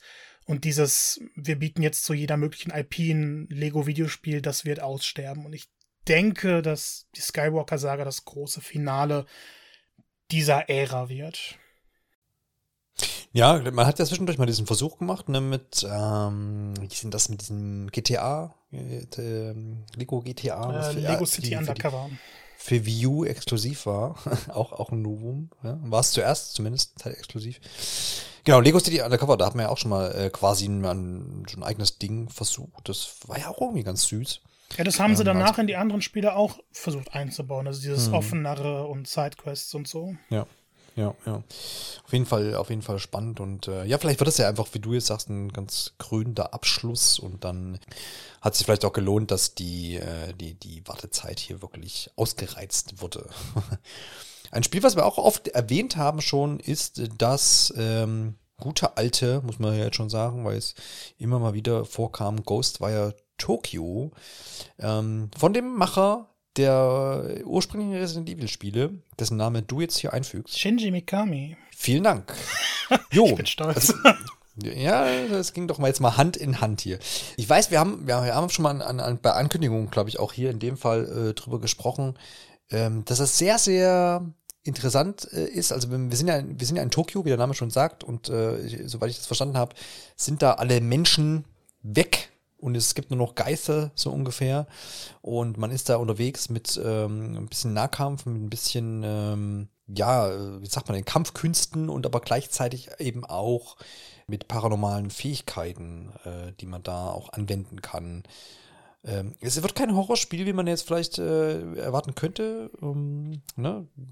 wegen der Parallele zu Resident Evil und des Entwicklers oder des Schöpfers, sondern es soll ja so ein, so ein, so ein klassisches Action-Ding letztendlich werden und auch sehr rasant sein. Aber so richtig greifen kann man es noch nicht, ne? Wir kommen langsam in das Deathloop-Szenario.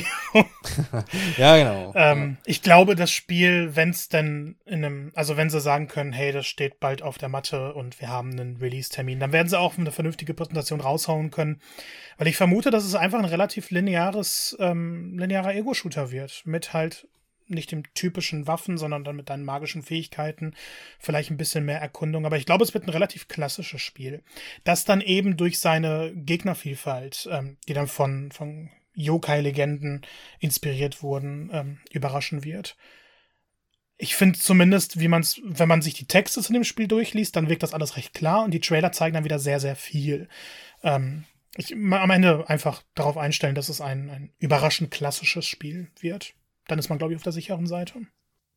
Ja, genau. Also wie gesagt, da ist noch viel unbekannt. Erscheint zunächst erstmal PlayStation exklusiv. Das ist alles noch vor dem äh, Kauf von Bethesda durch Microsoft eingetütet worden und das respektiert man da weiterhin und landet dann wahrscheinlich in einem Jahr oder in 2023 einfach dann auch auf anderen Plattformen. Also genau. das ist schon. Also erscheint auch für PC, glaube ich.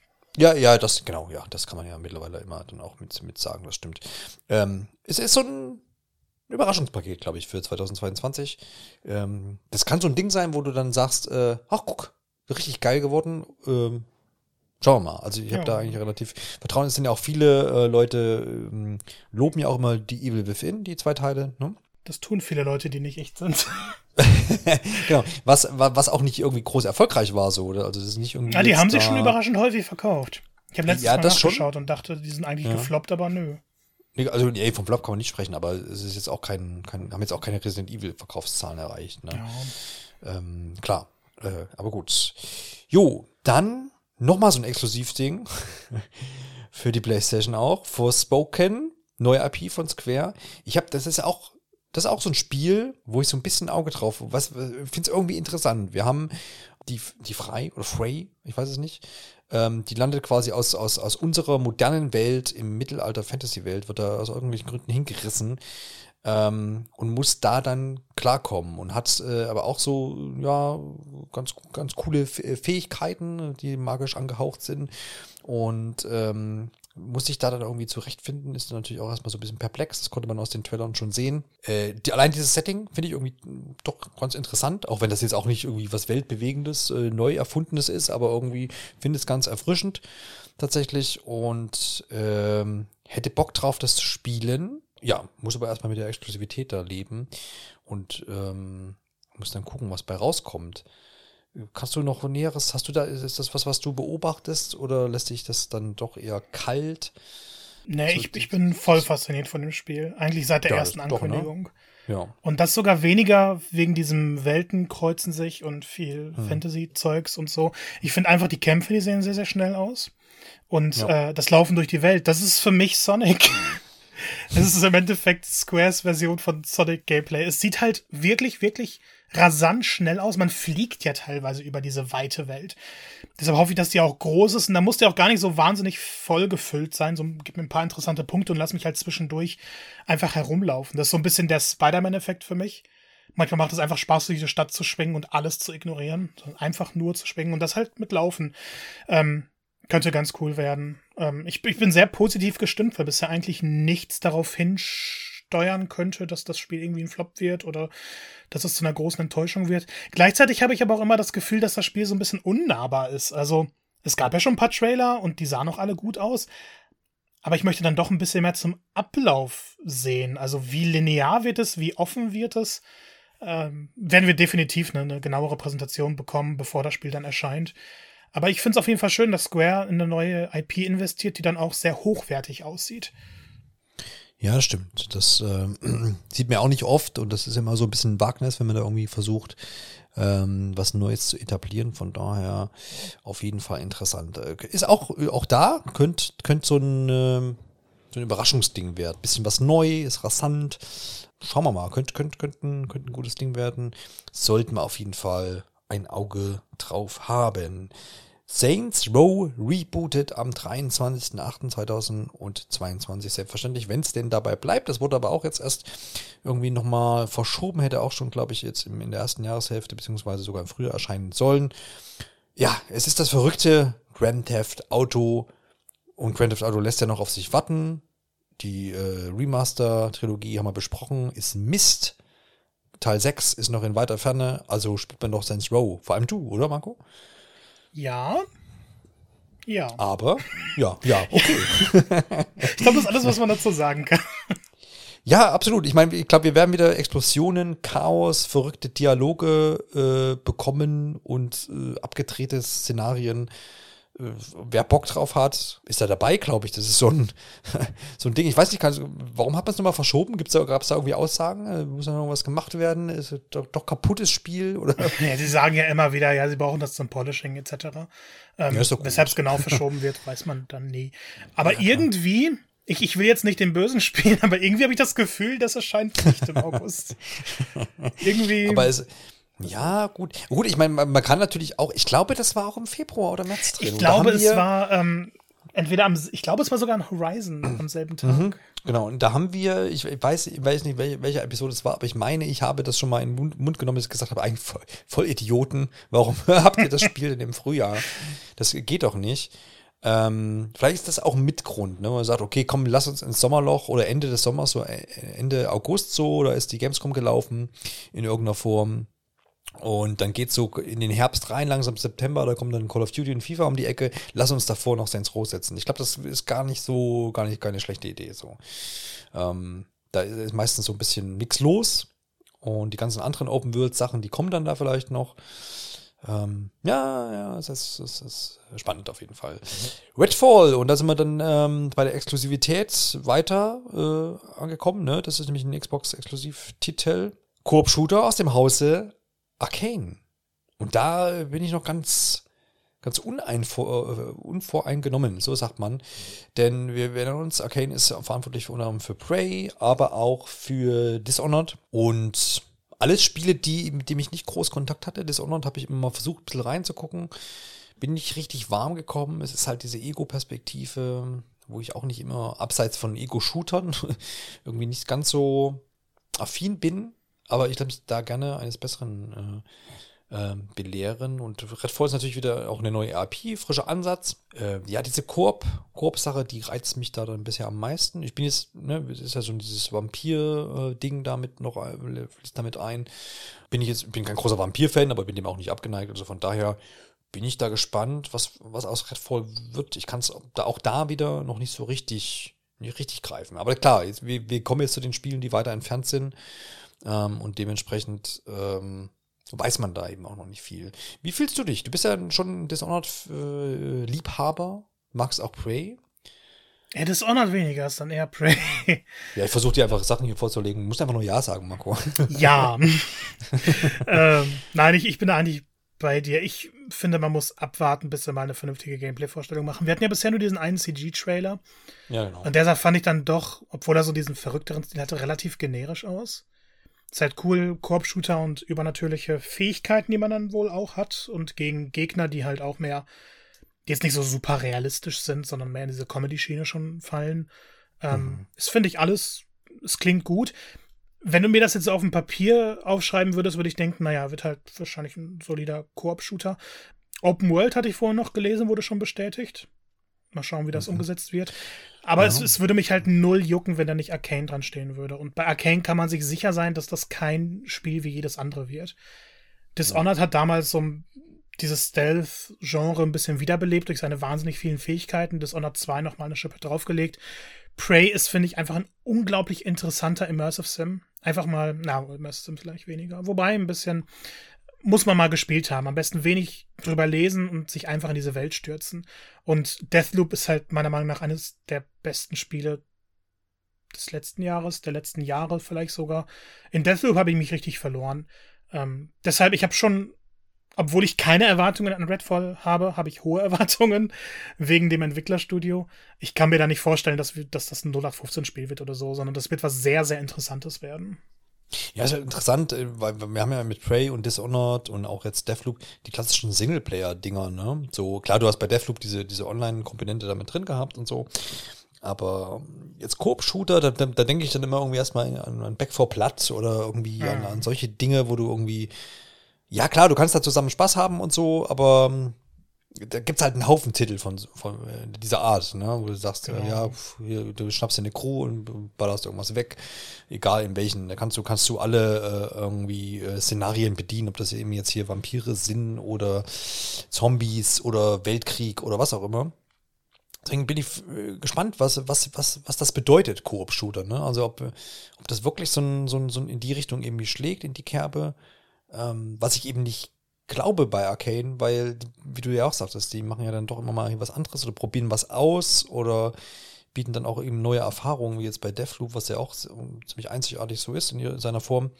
Deswegen wird spannend, was da dann im Sommer, wenn es dabei bleibt, ähm, passieren wird.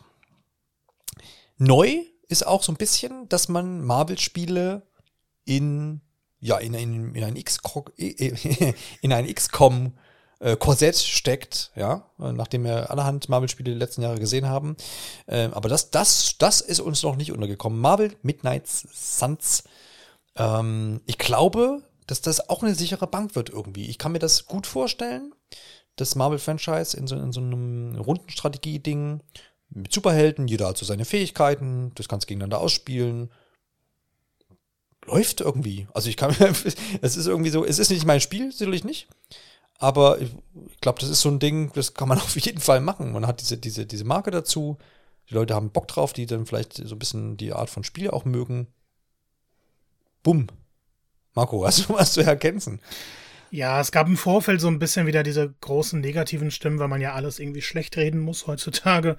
Ähm, weil das Kampfsystem läuft halt auch über Karten ab und nicht nur über Fähigkeiten der Helden. Und dann ziehst halt die Karten, kannst die miteinander kombinieren etc.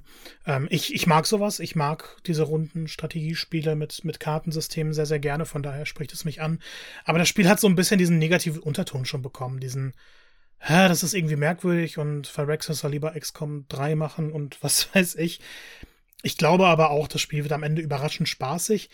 Irgendwie habe ich aber dann wieder im Gefühl, dass das ein sehr verbacktes Spiel sein wird, auch weil XCOM immer nicht im besten Zustand erscheint. Und ähm, das ist dann halt nochmal ein bisschen auffälliger, wenn du berühmte Marvel-Charaktere mit drin hast. Dann wird das Spiel natürlich mehr Aufsehen generieren als so ein XCOM, was ja dann doch in der Spielerschiene irgendwo stecken geblieben ist. Ähm, ja, ich, ich glaube, das muss einfach rauskommen. Man muss es mal ausprobieren. Ich habe jetzt nicht die höchsten Erwartungen daran, aber habe schon Bock drauf. Ja.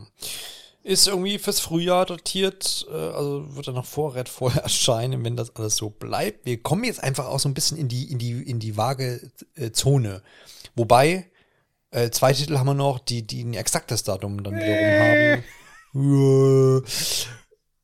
Fangen wir an mit Starfield, die neue große IP aus dem Hause Bethesda Softworks, äh, die schon seit vielen Jahren in der Mache ist. Äh, Bethesda Softworks bekannt für Skyrim zum Beispiel, für die ähm, Fallout-Reihe. Ähm, und jetzt geht man in den Weltraum und äh, veröffentlicht dort quasi in, in, in, dem, dem, Szenario ein Rollenspiel. Ähm, und wurde jetzt im Vorjahr, aber auch während der E3 war das genau, ähm, für den 11.11.2022 datiert, was natürlich exakt zehn Jahre nach dem Release von Sky, Skyrim ist. Und das will man, glaube ich, einhalten. Also das, ich glaube, an dem Datum wird nichts mehr gerüttelt. In welcher Verfassung das Spiel dann erscheint, also dann gucken.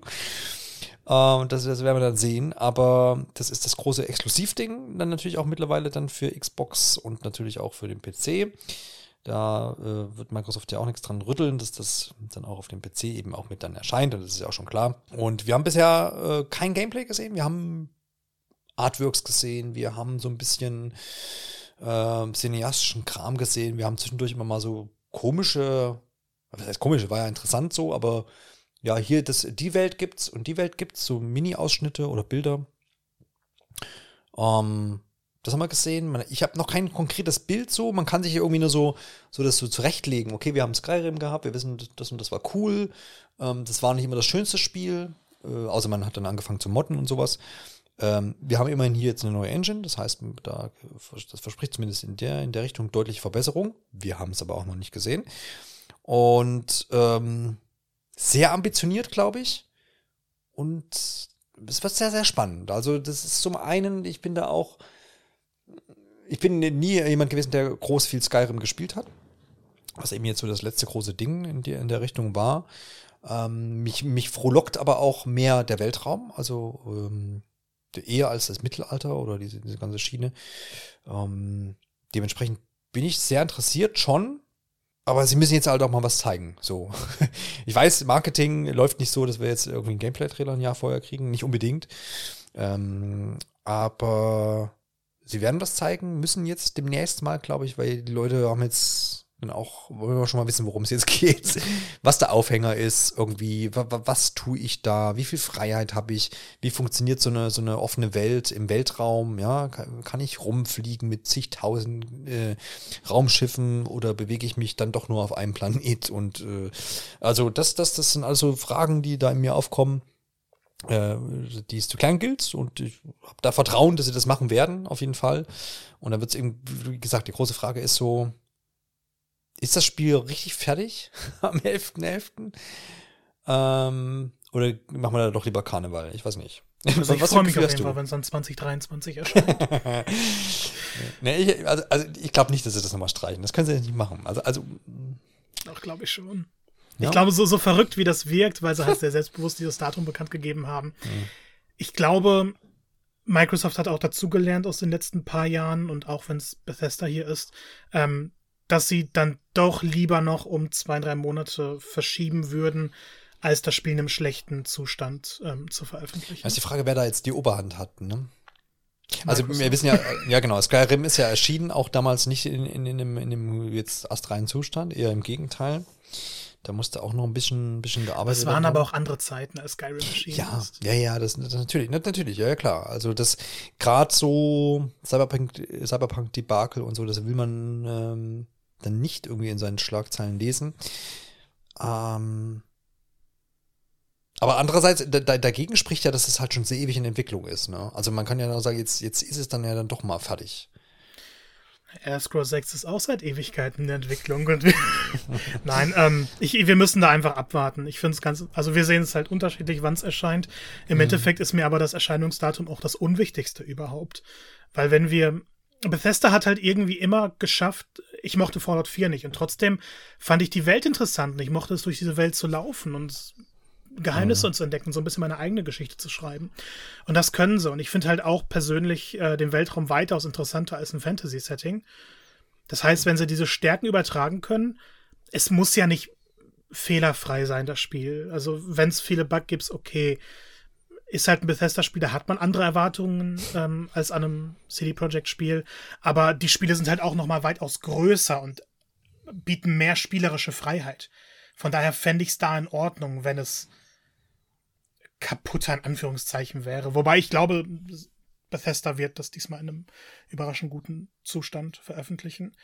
Aber ich möchte auch mehr sehen, weil alles, was ich bisher von gehört habe, klingt toll. Es gibt dann aber auch irgendwie immer wieder diese Gerüchte, die sagen, ja, es wird doch tiefgreifender sein mit verschiedenen Systemen, die schon so ein bisschen an Survival-Genre rangehen sollen. Ich glaube persönlich nicht dran. Aber ich möchte einfach eine Klarstellung, dass es nicht so ist. Ich möchte in diesem sicheren Gefilde sein. Und mhm. ja, es wird ein sehr klassisches Rollenspiel. Ihr könnt selber was machen. Ihr könnt euch alles Mögliche einstellen. Wird viele tolle Stories haben, viele aufregende Planeten. Im Endeffekt ein Ego-Mass Effect. Das reicht mir. Mhm. Ja. Ja, stimmt. Das ist ein, vielleicht ein ganz guter Vergleich so. Also das, äh, wie immer, wie ich so gerne sage, das bleibt spannend. Und dann gucken, ob es, wie gesagt, beim Datum bleibt und was wir eigentlich da bekommen. Aber ich denke mal, spätestens zur E3. Ach nee, findet ja gar nicht statt. Na doch, digital. ja, ja, ja, in dem Rahmen. Also spätestens irgendwann im Sommer, muss man jetzt so vielleicht formulieren. Je nachdem, ob es Jeff Keefley bekommt oder die, die E3 oder die Gamescom oder was auch immer. Irgendwo da in dem Zeitraum, wir haben ja spätestens, glaube ich, Handfestes dann auch mal bekommen ähm, aus dem Hause Bethesda und Microsoft, was da denn dann los sein soll. So, dann aber jetzt hier noch zum letzten konkreten Datum, was ursprünglich eigentlich ähm, April war? Stalker 2, es geht um Stalker 2, wurde jetzt kürzlich erst verschoben auf, wurde auch gemutmaßt so, dass das verschoben wird, äh, wird und ist jetzt auf den 8.12., also 8. Dezember gelandet und ja, man will da auch noch ein bisschen polischen, wie so oft das eben der Fall ist. Ich finde es interessant, ich mag Tschernobyl, das klingt auch blöd, ne? ich mag Tschernobyl, aber seit, seitdem oh. ich dieses...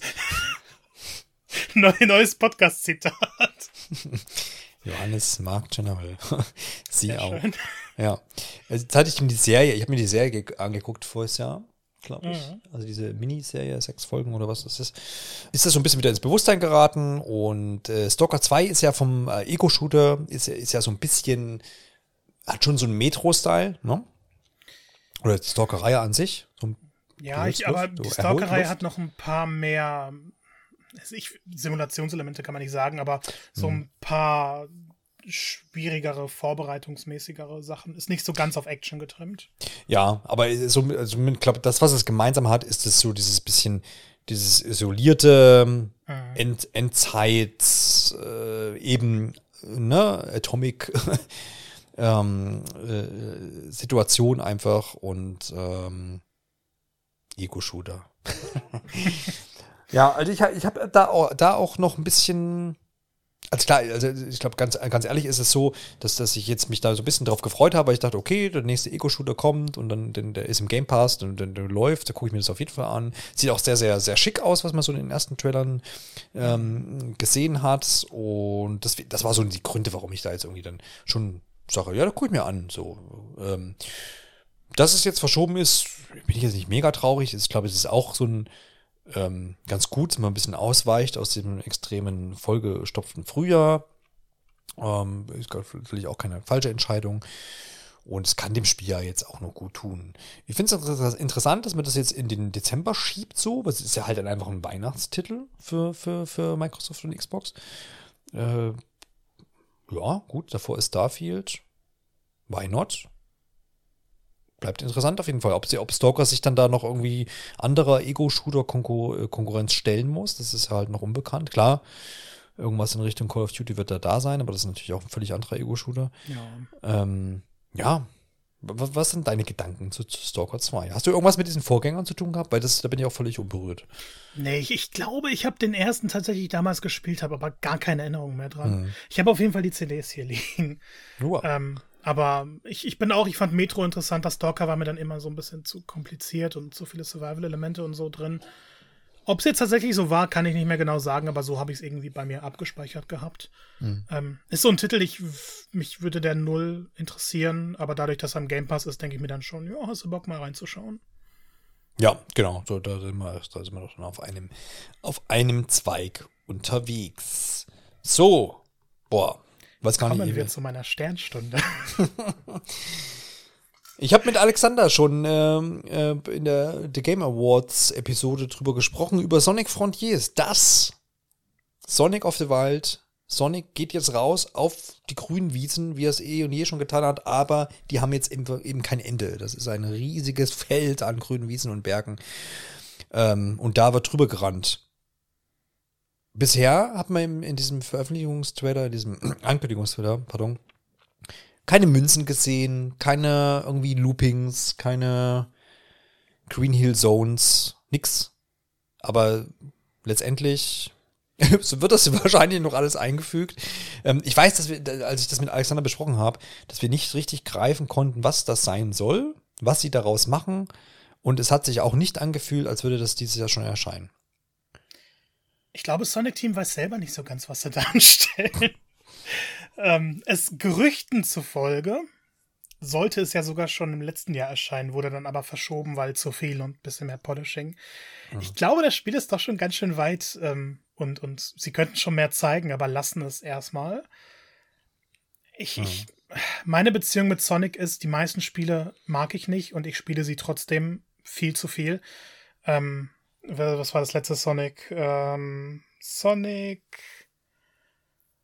Gott, das, mit dem eigenen Avatar, den Namen vergessen. Ja, das letzte war aber jetzt dieses Colors Remake. Sonic oder? Forces. Ja, genau, mhm. das Colors ja. Remake, das letzte. Aber Sonic Forces ähm, war so der letzte große neue Hauptteil. Mhm. Ähm, ich, ich kann fast nur Schlechtes zu dem Spiel sagen. Ich habe mir trotzdem die Platin geholt, weil es irgendwie Sonic ist. Ich mag Sonic-Spiele, auch wenn sie nicht gut sind.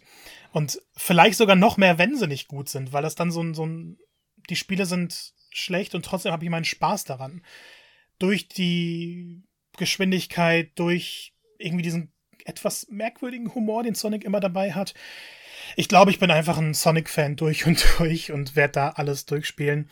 Ich finde es auch immer interessant, dass da neue Wege gehen, weil sie einfach sagen können, hier habt ihr endlich euer Generations 2. Ähm, das ist das, was ihr wollt. Und ihr habt euer Mania 2 und sie sagen, nein, wir machen jetzt Breath of the Wild Sonic.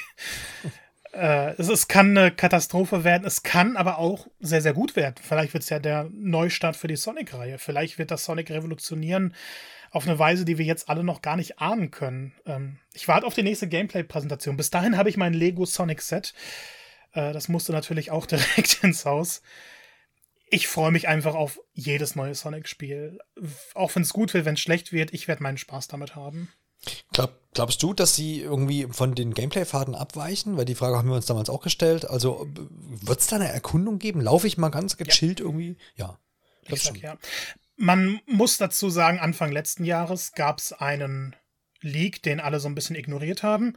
Mhm. Ähm, von jemandem, der das Spiel dann schon in so einer Spielentwickler machen das ja manchmal, laden dann Leute ein, dann können die was schreiben, mhm. dürfen aber dann nie was über das Spiel ja, sagen ja. und geben dann nur ihr Feedback wieder, damit die Entwickler daran arbeiten können. Äh, und hat damals natürlich jeder ignoriert und gesagt, das ist Schwachsinn, aber da wurde das Spiel schon Sonic Frontiers genannt. Von daher könnte es, äh, könnte was dran sein. Und da wird dann auch beschrieben, dass es eine offene Welt ist, in der du deine Aufgaben annimmst, in der du aber auch viel erkunden kannst, in der du teilweise Ruinen hast mit kleinen Levelabschnitten, in denen du überall irgendwas entdeckst und eben auch stehen bleibst und gleichzeitig dann aber wieder weiterläufst und den nächsten interessanten Punkt ansteuerst. Ob so ist, ob sich was geändert hat, ob das überhaupt jemals stimmte, keine Ahnung. Es wäre natürlich merkwürdig für Sonic, aber Sonic hatte schon komischere Spiele.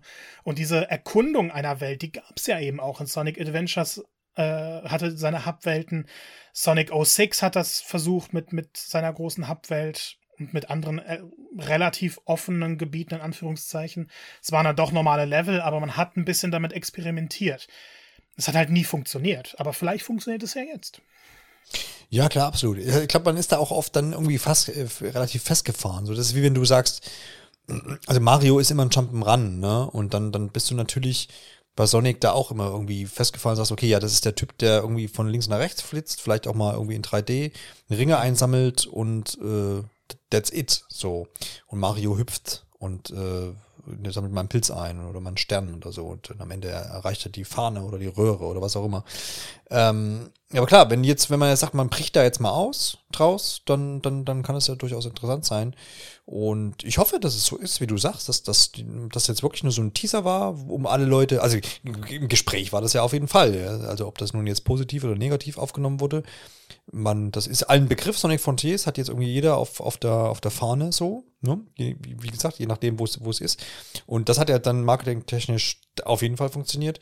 Und wenn das positiv verläuft und da jetzt das dann mal aufgeklärt wird, was damit ist, und wenn das cool wird, why not? Ne? Ich sag, spätestens bis April haben wir eine vernünftige Gameplay-Präsentation. Ja, so vor dem Kinostart des zweiten Filmes. Die, die Reihe hätte es ja auch mal verdient, irgendwie jetzt auch mal irgendwie ein, geilen, geilen, geiles Spiel. Also was alle gut aufnehmen, irgendwie so, die Mehrheit irgendwie wäre wär auch mal cool. Also Sonic fänd, Mania fänd, 2.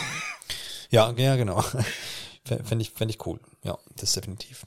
So, Jo, dann haben wir noch einen weiteren Titel, der für 2022 mit angekündigt ist. Da gibt es noch kein genaues, genaues Datum. Ich lehne mich jetzt hier mal wieder aus dem Fenster und sage, das ist der Weihnachtstitel von Sony und es geht um God of War Ragnarök.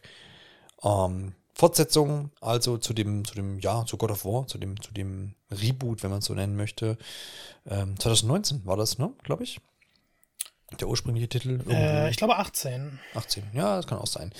Ähm, wo sich viele daran erfreut haben und es gibt auch viele Leute, die ganz heiß sind jetzt eben auf Ragnarök. Ähm, Marco, ich übergebe dir einfach. Ja, da hast du natürlich den einen Menschen erwischt, der God of War nicht so krass abgefeiert hat wie alle anderen. Ja. Mhm. Ähm, es, es ist ein wahnsinnig tolles Spiel gewesen, nur hat es ein paar Kritikpunkte, bei denen sich eigentlich alle einig sind. Die Abschnitte waren manchmal ein bisschen zu eintönig, es war sehr linear in einigen Passagen und die Bosse sind einfach bis auf ein, zwei Ausnahmen immer wieder dieselben gewesen, nur in einer anderen Farbe. Und aus irgendeinem Grund, obwohl alles andere wirklich fantastisch und beeindruckend war, haben mich diese paar Sachen dann doch zu sehr gestört. Ich habe es mit einer langen Pause zwischendurch durchgespielt und das Ende fand ich auch fantastisch.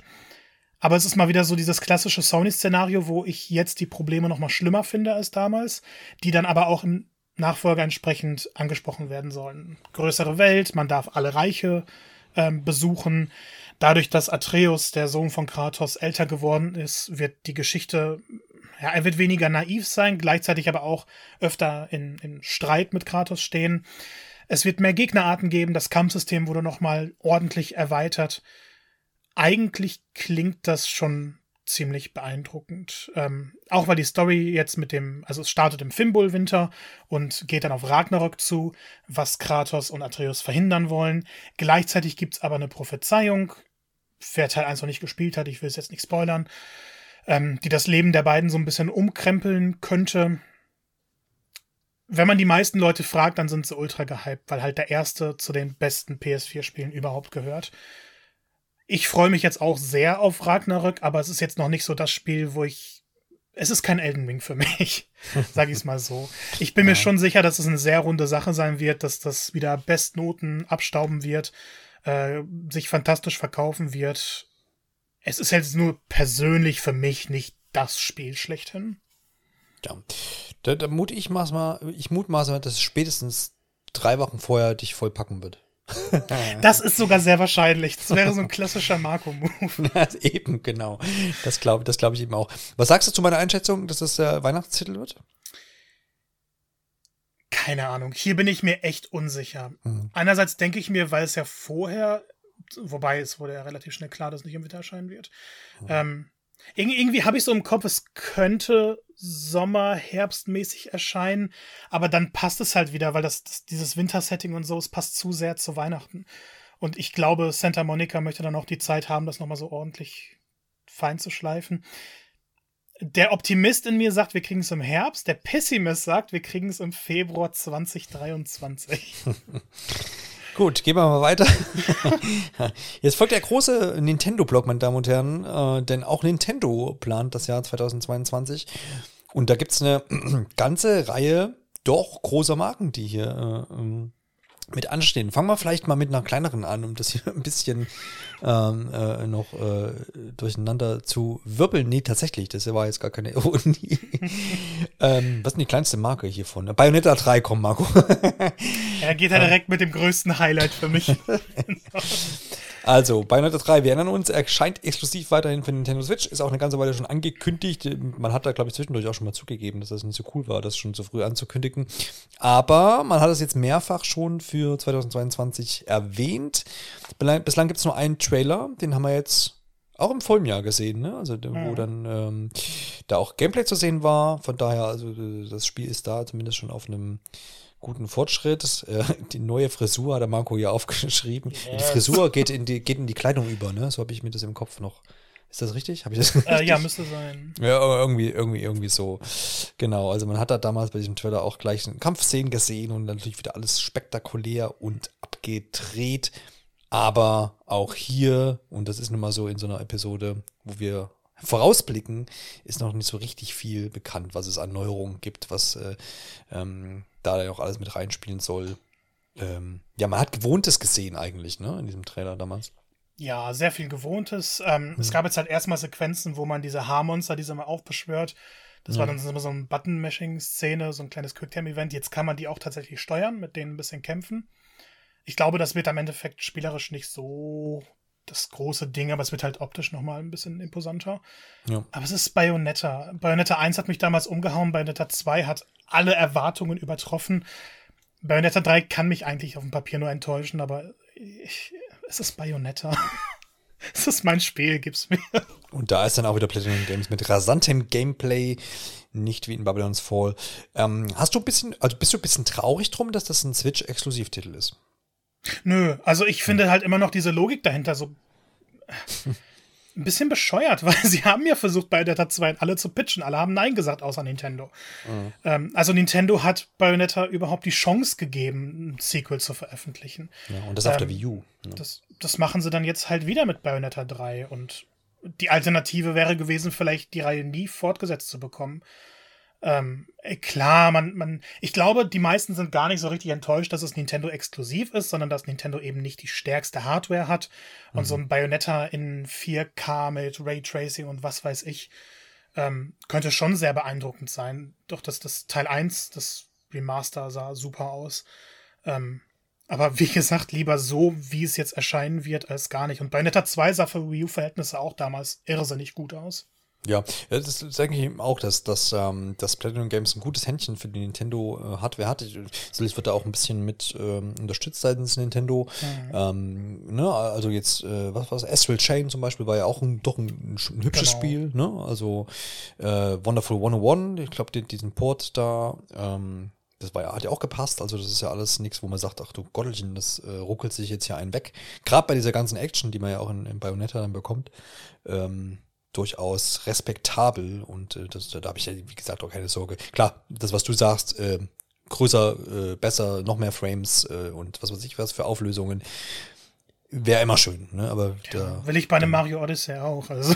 Ja, ja, genau. Das, äh, da, da, da ist es, ist es, ist das so. Gutes Stichwort, Mario macht auch in 2022, hoffentlich bleibt es dabei, einen, einen Ausflug mit den Rabbits mal wieder zusammen, nämlich in Sparks of Hope also Mario Rabbits Sparks of Hope, so der ganze Titel aus dem Hause Ubisoft, äh, dem Entwicklerstudio da in Italien, die auch schon den Erstling äh, gemacht haben.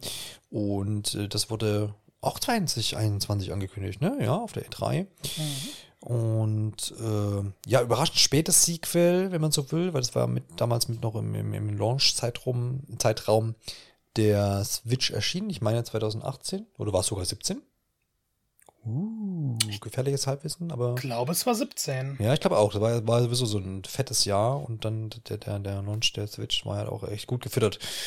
Ja, ähm, auch hier gehen wir in den Weltraum, wie man in diesem ersten Trailer entnehmen konnte.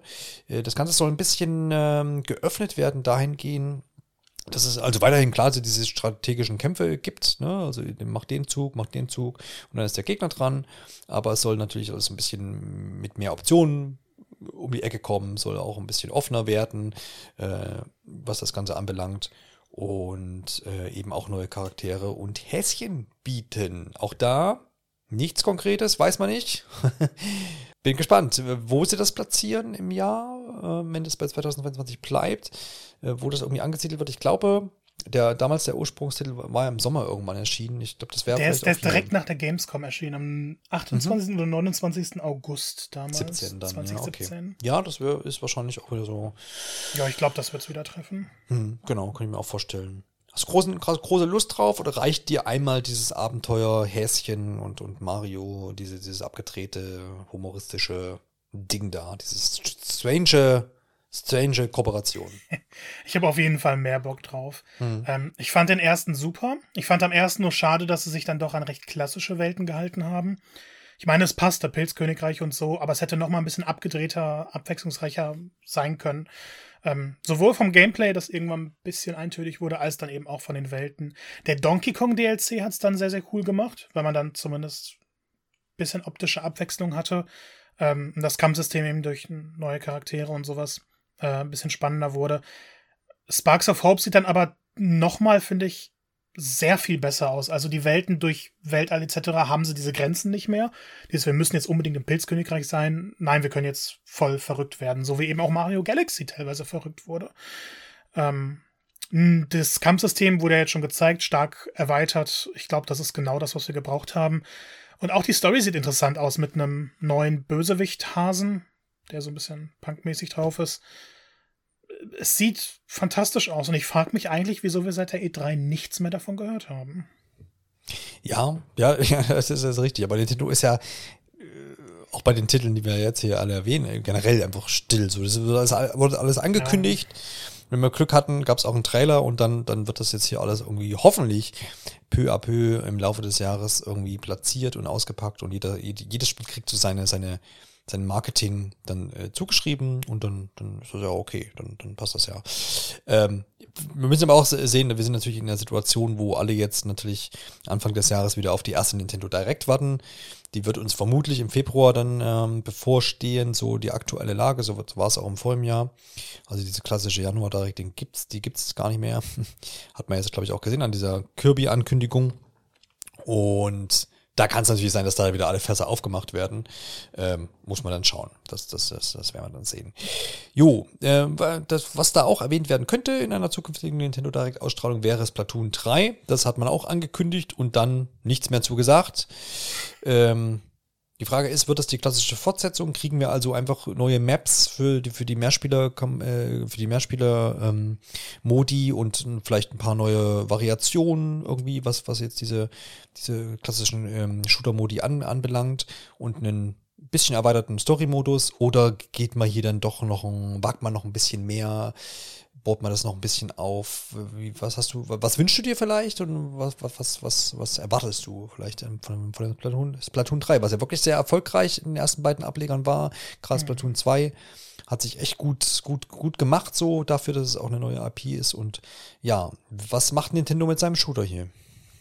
Ja, ich glaube, wir kriegen eine relativ konsequente Fortsetzung. Also, das ist jetzt auch mhm. einer der wenigen Titel, die nach der Ankündigung noch mal einen Trailer hatten. In der letzten Direct war glaube ich. Ja. Wo man dann mehr wieder vom Gameplay gesehen hat. Äh, es gibt neue Waffen, es gibt neue Arenen. Ich bin mal gespannt, ob es wieder ein paar alte so dabei geben wird oder ob sie dann nur auf neue erstmal setzen. Ähm, weil ich fand einige aus Platoon 1 und 2 Arenen, die, die möchte ich gerne auch in einem zukünftigen Teil spielen.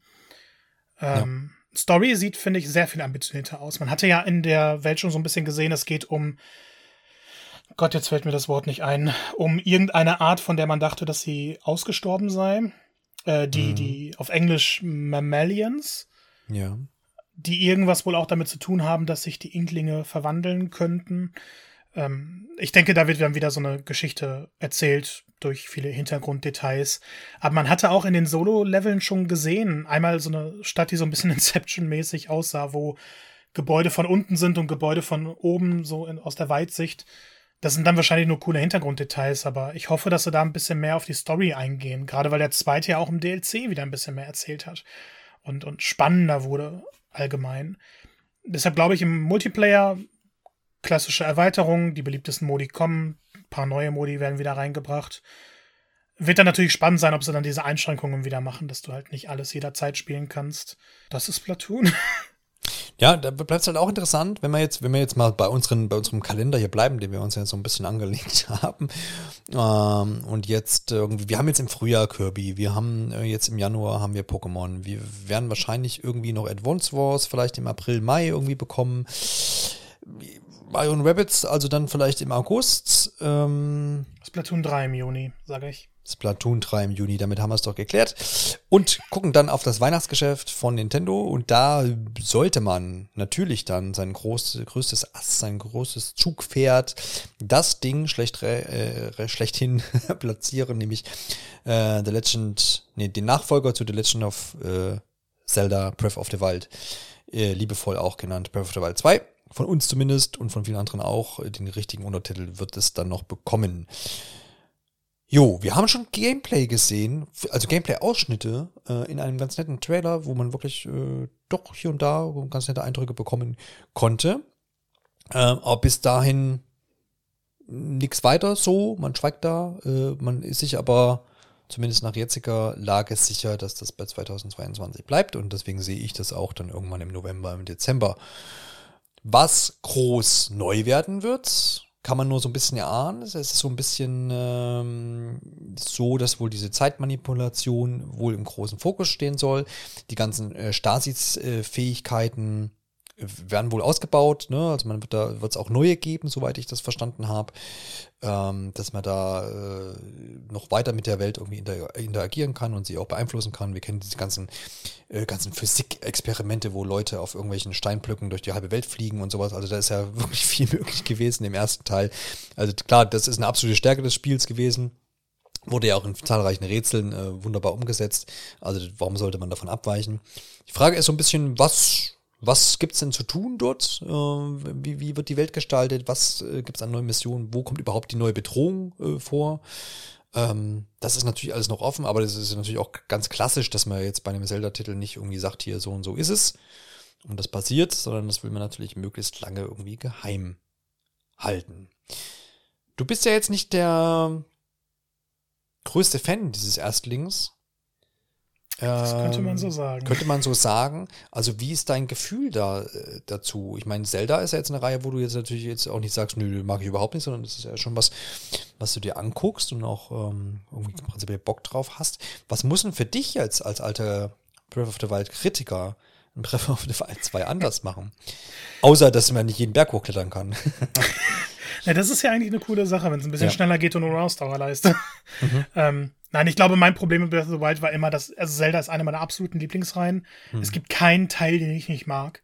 Ähm, sogar die, die eher verschrien werden, Twilight Princess oder so. Ich, ich liebe diese Spiele. Und Breath of the Wild hat dann einfach sehr viel neu gemacht und sehr viel anders gemacht. Und das konnte mich nicht ganz so mitnehmen.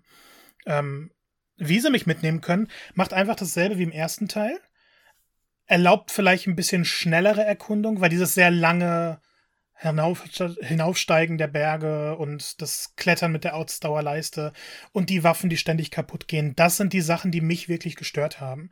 Wenn sie da zumindest eine Option bieten, dass du vielleicht Waffen reparieren kannst, dass du vielleicht schneller klettern kannst oder ein paar oder mehr Fähigkeiten von Anfang an hast, hast ja. um das Ganze zu beschleunigen.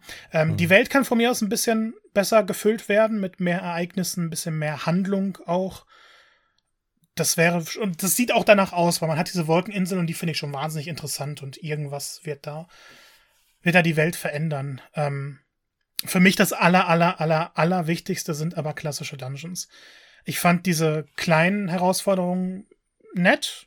Ich fand aber die vier großen Tiere, ähm, weiß nicht, das waren für mich keine guten Dungeons. Die waren ein bisschen langweilig gestaltet, manchmal ein bisschen zu verwirrend. Ähm, ich möchte da klassischere Dungeons haben. Und von mir aus packt fünf, sechs da rein, die dann aber sehr, sehr gut ausgearbeitet sind und dann diese ganzen Open-World-Sachen, wenn ich keine Lust habe, kann ich die dann ja theoretisch ignorieren. Die, die es mögen, die können sich dann das richtig als Fokus setzen und so jemand wie ich kann dann einfach sagen, okay, ich will die Story durchspielen und ich habe da meine Rätsel mehr oder weniger klassisch, die überlegen sich da bestimmt wieder neue Twists und äh, schöne Story-Momente und habe dann so mein, mein, meine klassischere Spielerfahrung. Also ich hoffe, dass sie dieses Moderne aus Breath of the Wild mit den klassischeren Elementen jetzt besser kreuzen können. Was ja. sie aber nicht machen müssen. Es wird sich ja sowieso wie Gold verkaufen. Und ich werde es mir auch holen, auch wenn ich Breath of the Wild immer verschreie. Ja, ja, nee, aber kann, also das, der, gerade der Punkt mit den Dungeons, da bist du auch nicht der Einzige, da kann ich auch vollkommen nachvollziehen. Das ist auch wirklich der, ich glaube, der Kritikpunkt, wo sich die meisten Leute drauf einigen können, so. Die sagen, hey, ey, die, die Dungeons von damals und mit den Rätseln und du bist da irgendwie mehrere Stunden in so einem Dungeon mitunter vielleicht gefangen und musst da den ganzen, ganzen Kram abarbeiten das ist schon was auch, was für mich zur Zelda-Reihe dazugehört und das habe ich tatsächlich auch vermisst. Und wie gesagt, da, da sind wir garantiert nicht allein. Und das wäre schon cool, wenn sie das berücksichtigen und das so ein bisschen mit einfließen lassen. Äh, weil, genau aus diesem Grund, weil es irgendwie auch zu der Reihe gehört, so, ne? Und mhm. Ähm, es eher ist es ja auch wieder so, dass das so ein bisschen, auch wenn man auf andere Open World äh, ähm, guckt, dass ja Dungeons ähm, Gibt es nicht in so vielen Spielen, ne? So dieses klassische Ding. Äh, wir gucken, was bei Elden Ring macht, ob wir da Dungeon krieg Dungeons kriegen. Ähm, ja, die werden dann so klassische kleine Verliese sein oder dann die großen Gebiete, aber ja, ja. ich finde, Zelda-Dungeons sind für mich halt immer die Rätsel. Die Kämpfe sind das Uninteressanteste. Ja, genau. Also ich meine, Wassertempel in Ocarina of Time, ja, also ja. legendär. Also das, äh, sowas in der Richtung wäre schon, wär schon ganz gut, ne? das auf jeden Fall. Auch im, im 3D-Remake war der ja in Ordnung. Also. Ja, ja, ja, ja, ja, ja, ja, eben. Also das war jetzt auch gar nicht äh, überhaupt den das ist auch positiv eigentlich in Erinnerung. Aber ich habe auch tatsächlich das 3D-Remake von Ocarina of Time. Dann war der letzte Kontakt mit dem Spiel. Ja, so, das ist so, sind so die Nintendo-Dinger. Wir wissen, äh, und da ist aber Nintendo auch nicht alleine, das wird auch bei den anderen Publishern und Entwicklern so sein, dass natürlich noch zahlreiche Überraschungen über, über das Jahr hinweg noch hier und da gestreut werden. Das, äh, das ist ja auch das Schöne. Wäre schlimm, wenn wir jetzt schon alles wüssten. Da wird ja. mir hier nur noch gähnen. Ne? Es reicht also, auch, wenn sie Odyssey 2 im Sommer ankündigen. genau, ja, absolut. Das kann man ja dann einfach so Shadow droppen. Bitteschön, genau. liebe, liebe Fans, hier habt ihr was, bis, äh, bis Zelda dann erscheint. Jo, so, so der Fahrplan bei Nintendo. Wie gesagt, ungewiss, was da dann noch alles hinzukommt. Wir haben noch hier so ein, zwei Titel, die, die, die wir schon noch mit erwähnen sollten, finde ich. Ähm, wir haben das lang erwartete Hogwarts, Hogwarts Legacy, ähm, was jetzt 2022 einfach mit erscheinen soll, wo viele Harry Potter-Fans natürlich drauf warten. Die wollen, haben Bock, mal wieder in dieses Universum zu schlüpfen, äh, sich da irgendwie auszuleben, einem Haus sich anzuschließen und dann den Zauberstab zu schwingen. Das kann ich auch absolut nachvollziehen und ist natürlich auch weiterhin eine riesige Marke, die ja auch weiterhin gefüttert wird und dementsprechend äh, sehr nachvollziehbar, dass das äh, bei vielen so auch ähm, so ein Most Wanted äh, ist für dieses Jahr, wenn es denn dabei bleiben wird.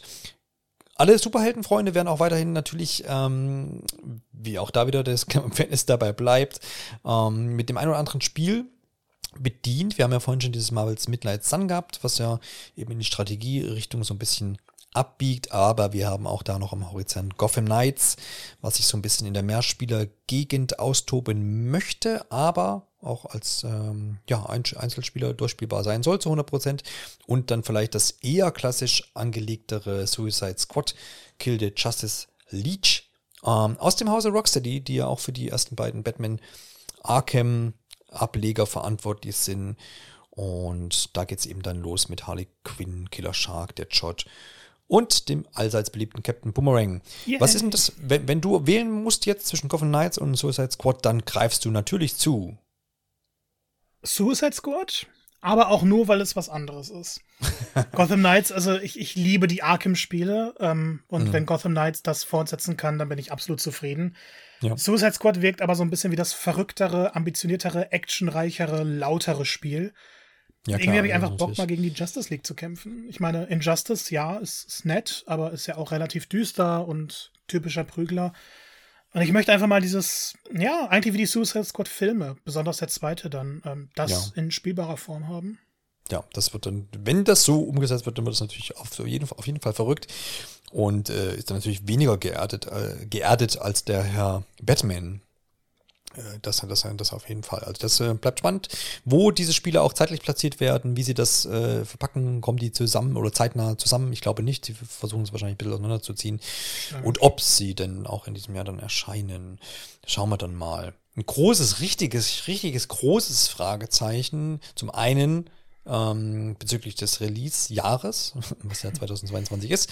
Und auch prinzipiell zum Spiel habe ich hier stehen bei Avatar Frontiers of Pandora aus dem Hause Ubisoft, äh, die natürlich hier ein Action-Adventure präsentieren wollen zu einer ausgestorbenen Marke.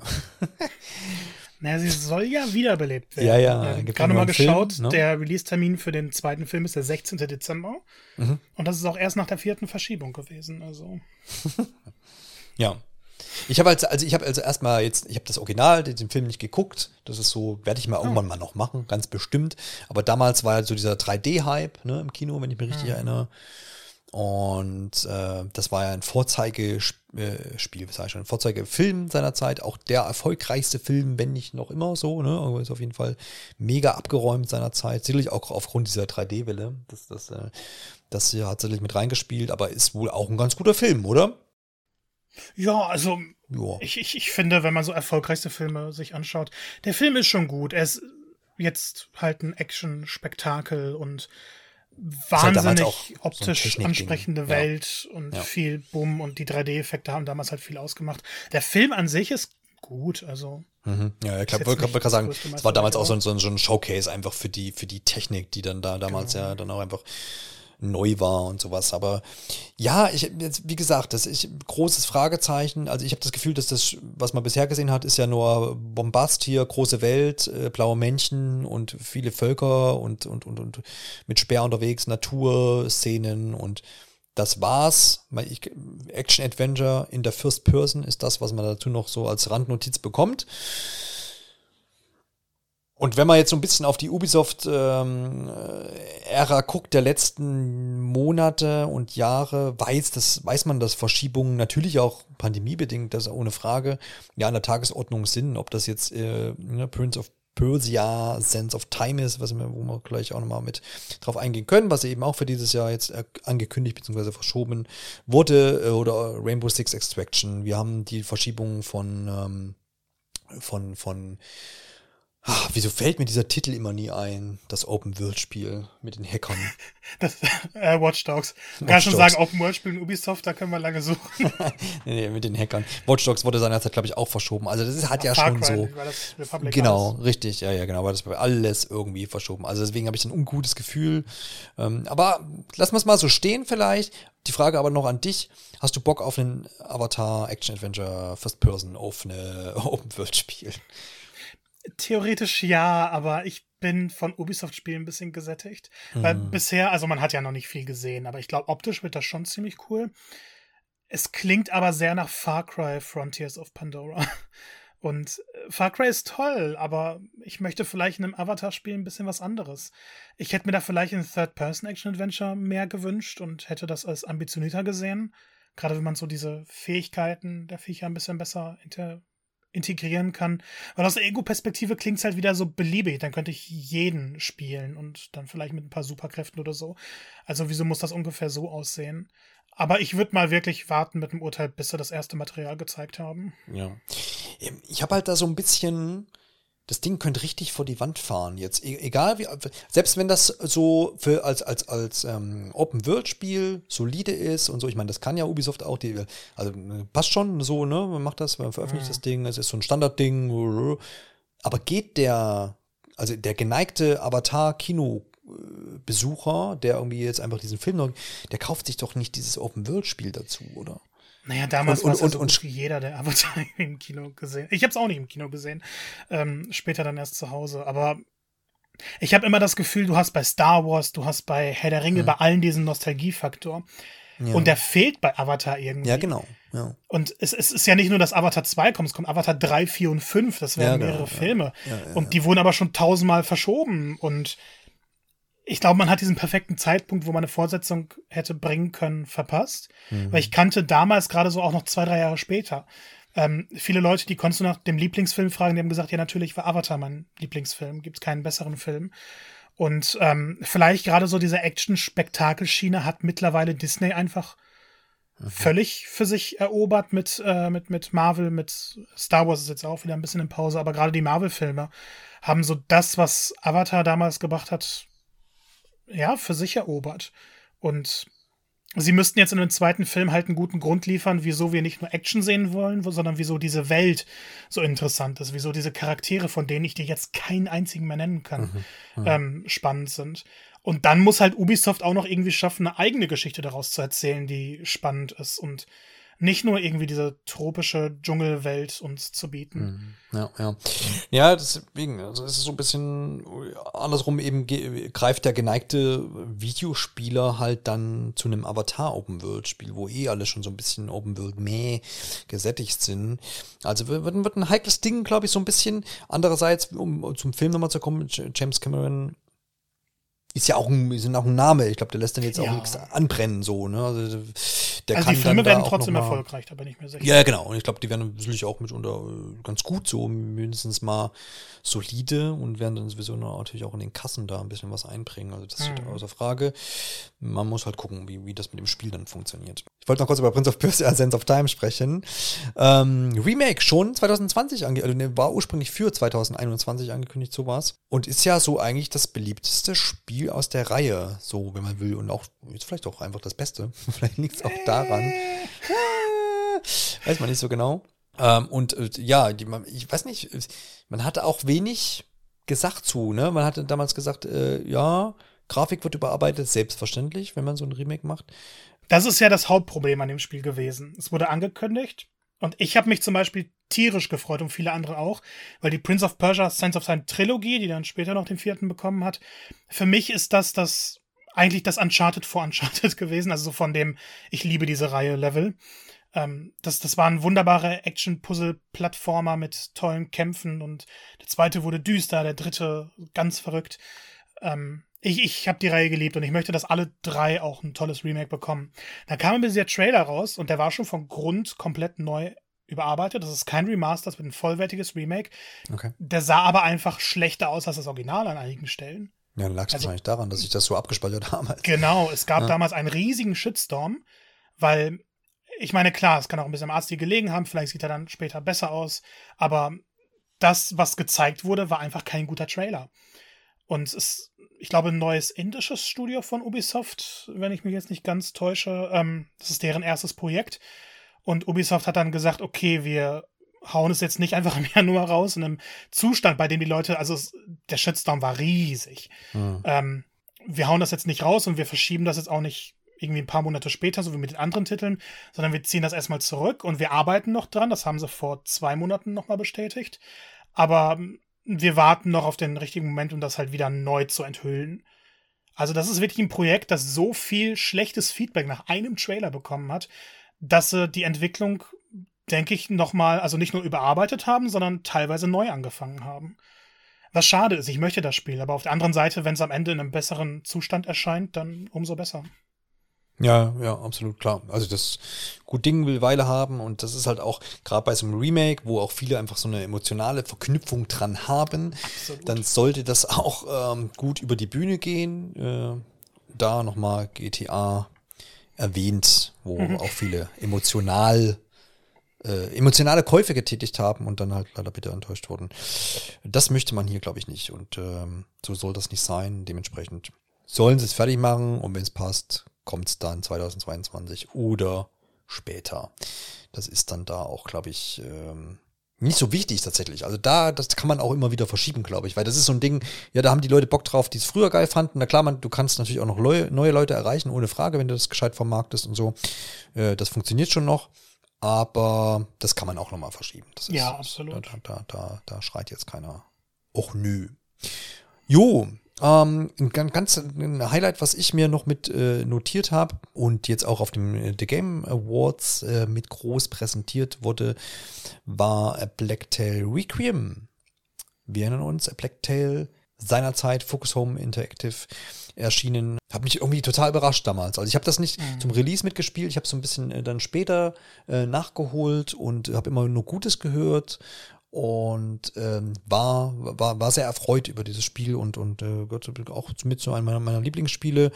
Ähm, so der letzten Zeit wir sind dort ähm, im, im, im, Mittelalter unterwegs. Vorhin habe ich noch gesagt, Mittelalter finde ich blöd. Äh, oder zumindest würde ich den Weltraum dem Mittelalter vor, vorziehen. Aber ähm, ja, haben so ganz viele Stealth-Elemente ähm, hier mit angebracht. Das große Ding in dem, in dem ersten Teil, und so wird es auch im zweiten Teil mit sein, ist diese große Rattenplage, die über einen hereinbricht. Und was man einmal damals im ersten Teil so unheimlich gut gemacht hat, ist zum einen so diese, diese Geschichte, wie die erzählt wurde, ähm, und dass man dieses Rattenelement nicht nur so als optischen Schwanker irgendwie hatte, oh, Massen von Ratten und die fleuchten da irgendwo am Rand rum. Nein, du hast das irgendwie eingebaut gehabt im, im Gameplay vor allem. Ja, also klar als Gegner, so als, als, als ähm, etwas, was du bekämpfen musst. Dann gleichermaßen eben aber auch als, äh, als Rätselelement ganz häufig und dann sogar auch in Bosskämpfen. Also das hat sich da echt gut durchgezogen, ohne dass man sagt, äh, schon wieder die Ratten. Also das war immer so eine ständige Bedrohung, das auf jeden Fall, aber eben wie gesagt durch diese ganzen Kernelemente des Gameplays durchgezogen. Und das fand ich sehr, sehr, sehr erfrischend und eben auch konsequent. Und ähm, wie gesagt, dazu noch diese echt erfrischende oder gut erzählte Story ähm, dieser zwei Charaktere, Bruder und Schwester. Das hat echt Spaß gemacht, hat auch eine, eine schöne Spielzeit gehabt nicht zu lang, alles sehr, sehr, sehr kompakt ähm, und, und, und konnte man gut so weg, wegspielen. Mhm. Und ich habe richtig Bock jetzt auf, das, auf den zweiten Teil. Man hat, äh, ich glaube, es gibt mittlerweile zwei Trailer, da auch immer schon so einen guten Eindruck von der Optik. Das, ich glaube, da legen sie nochmal ein bisschen was drauf so. Das war auch, ein, war auch ein schönes Spiel, aber auch jetzt nichts, wo man sagte, Gott, ähm, Best Looking Games äh, ever, sondern ähm, man geht ja da so ein bisschen jetzt auch irgendwie an die Küste. Das heißt, man hat auch so ein bisschen neue Szenarien, ähm, wo man natürlich auch noch mal ein bisschen andere Lichtstimmungen hat. Man hat da schon das äh, ähm, grelle Meer und das grelle Sonnenlicht gesehen und so ein bisschen die Weitsicht am Strand und sowas. Und das beißt sich natürlich mit dem düsteren Mittelalter so ein bisschen und den Ratten. Äh, bin gespannt, was sie daraus machen. Und das ist so ein bisschen tatsächlich auch einer meiner Highlights, die, wo ich sage, okay, wenn sie einfach nur an den Stellschrauben so ein bisschen drehen, was sie damals schon gut gemacht haben und dann noch so ein bisschen einen draufsetzen. Ähm, auch ein Spiel, was überhaupt nichts mit Open World zu tun hat. Das war wirklich äh, Schlauch, ne? Äh, auch ganz klassisch. Mhm. Ähm, was mir aber viel Freude bereitet, bereitet hat, einfach. Und äh, bin froh drum, dass sie da jetzt noch keine Open World äh, Häkchen irgendwo mit dran gesetzt haben. jetzt Kann ich in Open World. unterstreichen. Ja, ja. Sehr gut. Also du freust dich auch drauf, Marco. ja, ich, ich, das ist ja damals meine größte Überraschung gewesen. Also mhm. eines meiner absoluten Lieblingsspiele der letzten Generation. Muss jeder gespielt haben. Ja, ja, das, das definitiv. Ich versuche es auch mal irgendwie bei Alex an den Mann zu kriegen. Der hat es, glaube ich, sogar schon runtergeladen jetzt. Ah.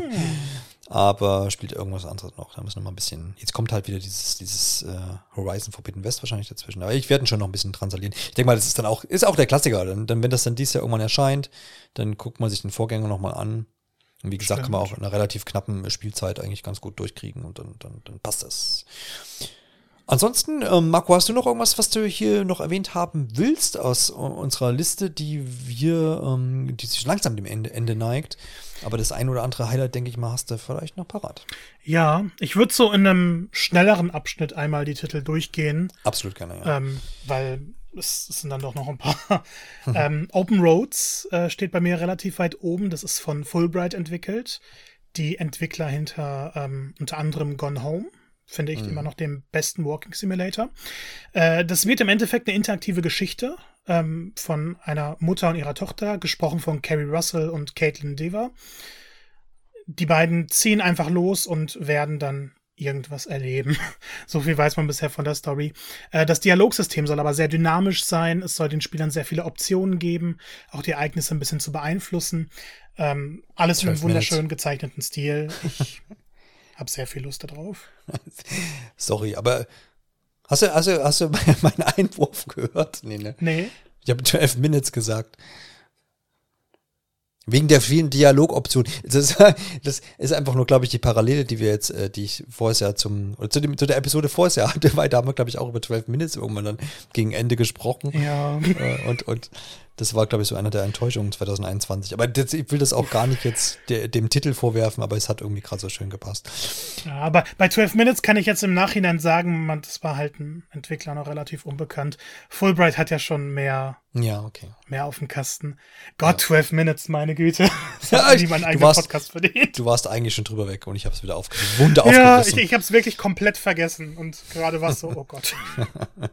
Mach weiter in deinem Reel hier. Ähm, Stray, Cyberpunk-Katze. Ja, das ist äh, gekauft.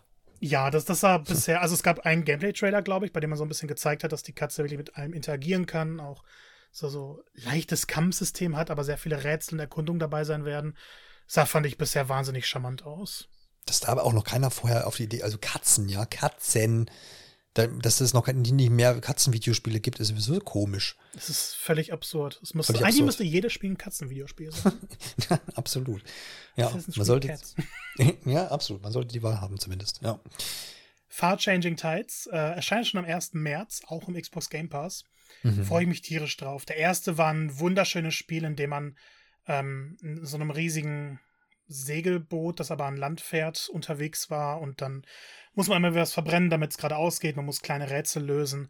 Wunderschöne Atmosphäre, erzählt seine Geschichte durch den Hintergrund und das Sequel soll halt alles besser machen, abwechslungsreicher sein, eine noch spannendere Geschichte erzählen. Was kann da schieflaufen? So ist es, ne? Äh, Spiel aus der Schweiz, glaube ich. Okomotiv. Genau. Ja. Hollow Knight 6 Song existiert, glaube ich. Könnte sein. Ich weiß nicht, ich glaube, das wurde gecancelt, oder? Das kann sehr gut sein. oh Gott, jetzt kriegen wir Hate Mails. ähm, ja, mal schauen, wann es erscheint. Mal abwarten. Ähm, genauso wie Haunted Chocolatier. Das erscheint vielleicht gar nicht dieses Jahr. Vielleicht zieht sich noch ein bisschen. Ähm, man spielt in, äh, in einer Schokoladenfabrik, in der es spukt. Klingt eigentlich merkwürdig, ist aber halt vom Entwickler von Stardew Valley, einem der einflussreichsten Indie-Spiele aller Zeiten, würde ich mal behaupten. Viel weiß man noch nicht. Es gab ja. einen schönen Blog-Eintrag. Sieht nett aus. Ja, ja das, das Indie-Feld ist halt auch immer, ist auch immer ein großes Feld, weil man da jetzt im Januar mutmaßen möchte. Klar, man hat diese, die Hollow Knight wird jedes Jahr erwähnt, ne? dann müssen wir gucken, was daraus wird. Und dann gibt's dann natürlich auch wieder ganz, ganz, ganz viele Überraschungstitel und Titel, die irgendwie, die von großen Publishern dann vielleicht auch wieder unterstützt werden. Ja. Äh, oder die, die zumindest dann exklusiv auf Switch, auf Xbox, vielleicht auch auf Playstation oder auch äh, für den PC oder irgendwelche anderen Stores da dann erscheinen. Also das ist immer so die große Überraschungskiste, aber das ist ja auch, ist ja auch okay. Und äh, da, da, da kann man sich auf jeden Fall auf die Schiene auf jeden Fall doch wieder freuen. Habe ich genau. dir jetzt genau. noch irgendwas unterschlagen? Nö, ne? Nö. Achso, ich habe noch Spot Story aufgeschrieben, aber dazu Ach, haben wir ja schon ein paar Mal drüber gesprochen. Vielleicht erscheint es bald endlich. Ja, ja, ja, so, so, so ist es. Dann äh, wollen wir hier noch jemanden zu Wort kommen lassen, der sich ähm, hier noch per Sprachnachricht gemeldet hat. Und das ist unser allseits beliebter Martin, der so ein bisschen noch die persönliche Note jetzt hier reinbringt, bevor wir das vielleicht gerade noch äh, kurz tun wollen. Äh, wir hören einfach mal rein, was der Martin zu sagen hat. Mein Most Wanted für 2022. Gar nicht so leicht bei der riesigen Auswahl. Klar, Pokémon Arceus. Interessant, was sie daraus machen. Mal schauen, wie das mit der Performance wird. Elden Ring, okay. Dark Souls, ja. Open World, hm, mal gucken. Klingt alles sehr nett. Aber tatsächlich, Most Wanted ist Forspoken und wenn es erscheint, Hogwarts Legacy. Ähm, Forspoken einfach, weil es dermaßen nach Next Gen aussieht, dass ich mich darauf freue, es auf der PS5 zu spielen. Hogwarts Legacy einfach, wer möchte nicht Zauberer sein? Harry Potter, Kindheitserinnerungen, da kommt so viel zusammen. Ich freue mich einfach dermaßen auf beides. Hogwarts Legacy, ich drücke die Daumen, dass es wirklich 2022 kommt. Ähm, wenn nicht, reden wir nächstes Jahr nochmal darüber. Und das, ähm, ja, ich glaube, das sind meine beiden, auf die ich mich dieses Jahr am meisten freue. Danke dir, ähm, Martin, für die Einschätzung. Und äh, da haben wir ja auch so zwei Titel jetzt dabei gehabt, die wir vorhin mit erwähnt haben. Und äh, kann das schon ganz gut verstehen, was der Martin da wiedergegeben hat. Wie sieht's denn bei dir aus, Marco? Wir, wir haben jetzt zahlreiche Dinger erwähnt. Mr. Elden Ring. Gibt's noch abseits was von Elden Ring, ähm, wo du sagst, da hast du schon richtig Bock drauf, das ist so, das ist so dein Highlight. Vielleicht noch zwei Titel, wenn, wenn, wenn ich dich dazu hinreisen kann. Zwei Titel wird schwer. Äh, natürlich Hogwarts Legacy. Nein. Äh, Kirby und das vergessene Land steht bei mir aktuell sehr weit oben. Mhm. Ähm, ich würde sagen, das hat schon so ein bisschen Elden Ring Hype-Level erreicht. ähm, Forspoken ebenfalls Jetzt, ich kann mich nicht auf zwei limitieren, deshalb mache ich es schnell. Okay, okay. Äh, Sonic Frontiers, weil es einfach Sonic ist, Bayonetta 3, Bayonetta. ähm, das sind so, so glaube ich, meine vier Most Wanted Spiele. Und, und das Kingdom Hearts Jubiläum wird dieses Jahr gefeiert. Und sie haben bereits gesagt, es wird dieses Jahr mehrere Kingdom Hearts Ankündigungen geben. Oh, dies Jahr erscheint auch die Cloud-Version ne, für Nintendo Switch. Genau, damit mhm. fängt es ja an. Mhm. Ich bin einer der fünf Menschen, die sich darauf freuen. ja, ja, ja, sehr gut. Okay, okay, das heißt ja jetzt, dass ich jetzt äh, mich irgendwie festlegen muss und äh, ja, also ich habe es eben schon gesagt, äh, irgendwie auf, äh, auf ähm, Blacktail äh, Requiem freue ich mich echt richtig. Also das ist so, das ist auf jeden Fall mal, ist auf jeden Fall mal gesetzt. Ähm, ich nehme auf jeden Fall auch Kirby, ähm, das vergessene Land mit rein. Das ist, ist halt einfach jetzt auch schon so nah und das Ding, wo ich mich, wo ich, wo ich mich wirklich richtig drauf äh, freue.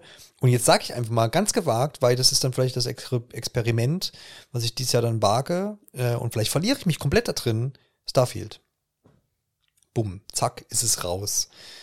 Und damit, ähm, sind wir auch so, ist, ist, ist so dieser Jahresausblick auch, äh, neigt sich da jetzt dem Ende zu. Und ähm, wie gesagt, es ist ein echt volles Jahr. Nimmt man jetzt mal all das, was wir genannt haben, was ja längst nicht alles war, plus Überraschungsindies und Überraschungstitel, die überhaupt noch so dann erscheinen, plus noch die üblichen Reihen, die erscheinen, denke ich, wird man alles allerhand zu tun haben. Und äh, ich habe auch ein bisschen das Gefühl, dass wir die Schlagzahl an Podcasts vom Vorjahr nochmal übertreffen werden, weil es so viel einfach dann zu besprechen gibt. Also das ist ja, ist ja absolut irre. Ich glaube, die Parallelen zum Jahr 2017, die tun sich da auf jeden Fall auf. Oft schon erwähnt, dass da jede Menge los sein wird. Also von daher kann man sich auf jeden Fall freuen. Das ist wieder, wieder mal eine gute Zeit, Videospieler zu sein oder es jetzt auch zu werden. In diesem Sinne würde ich sagen, machen wir den Sack jetzt hier zu und äh, denn, denn Pokémon erscheint ja dann auch gleich, da müssen wir dann auch schon anfangen zu spielen.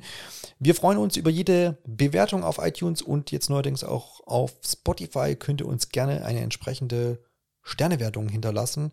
Dann wären wir da natürlich auch hier und dort ein bisschen mehr sichtbarer. Ansonsten schaut vorbei auf www.pixelpolygoneplauderei.de. Da ist alles nochmal gebündelt. Da gibt es die alten Folgen, die neuen Folgen, alle Links äh, wo ihr uns hören könnt und wo ihr uns auch über Social Media erreichen könnt. In diesem Sinne wünsche ich allen Zuhörern einen guten Start jetzt in dieses Jahr, was ja schon ein paar Tage alt ist und freue mich auf zahlreiche Episoden, die wir jetzt auch 2022 dann abfeiern können. Also in dem Sinne, danke auch dir, Marco. Danke dir vor allem. Und bis demnächst. Ciao, ciao.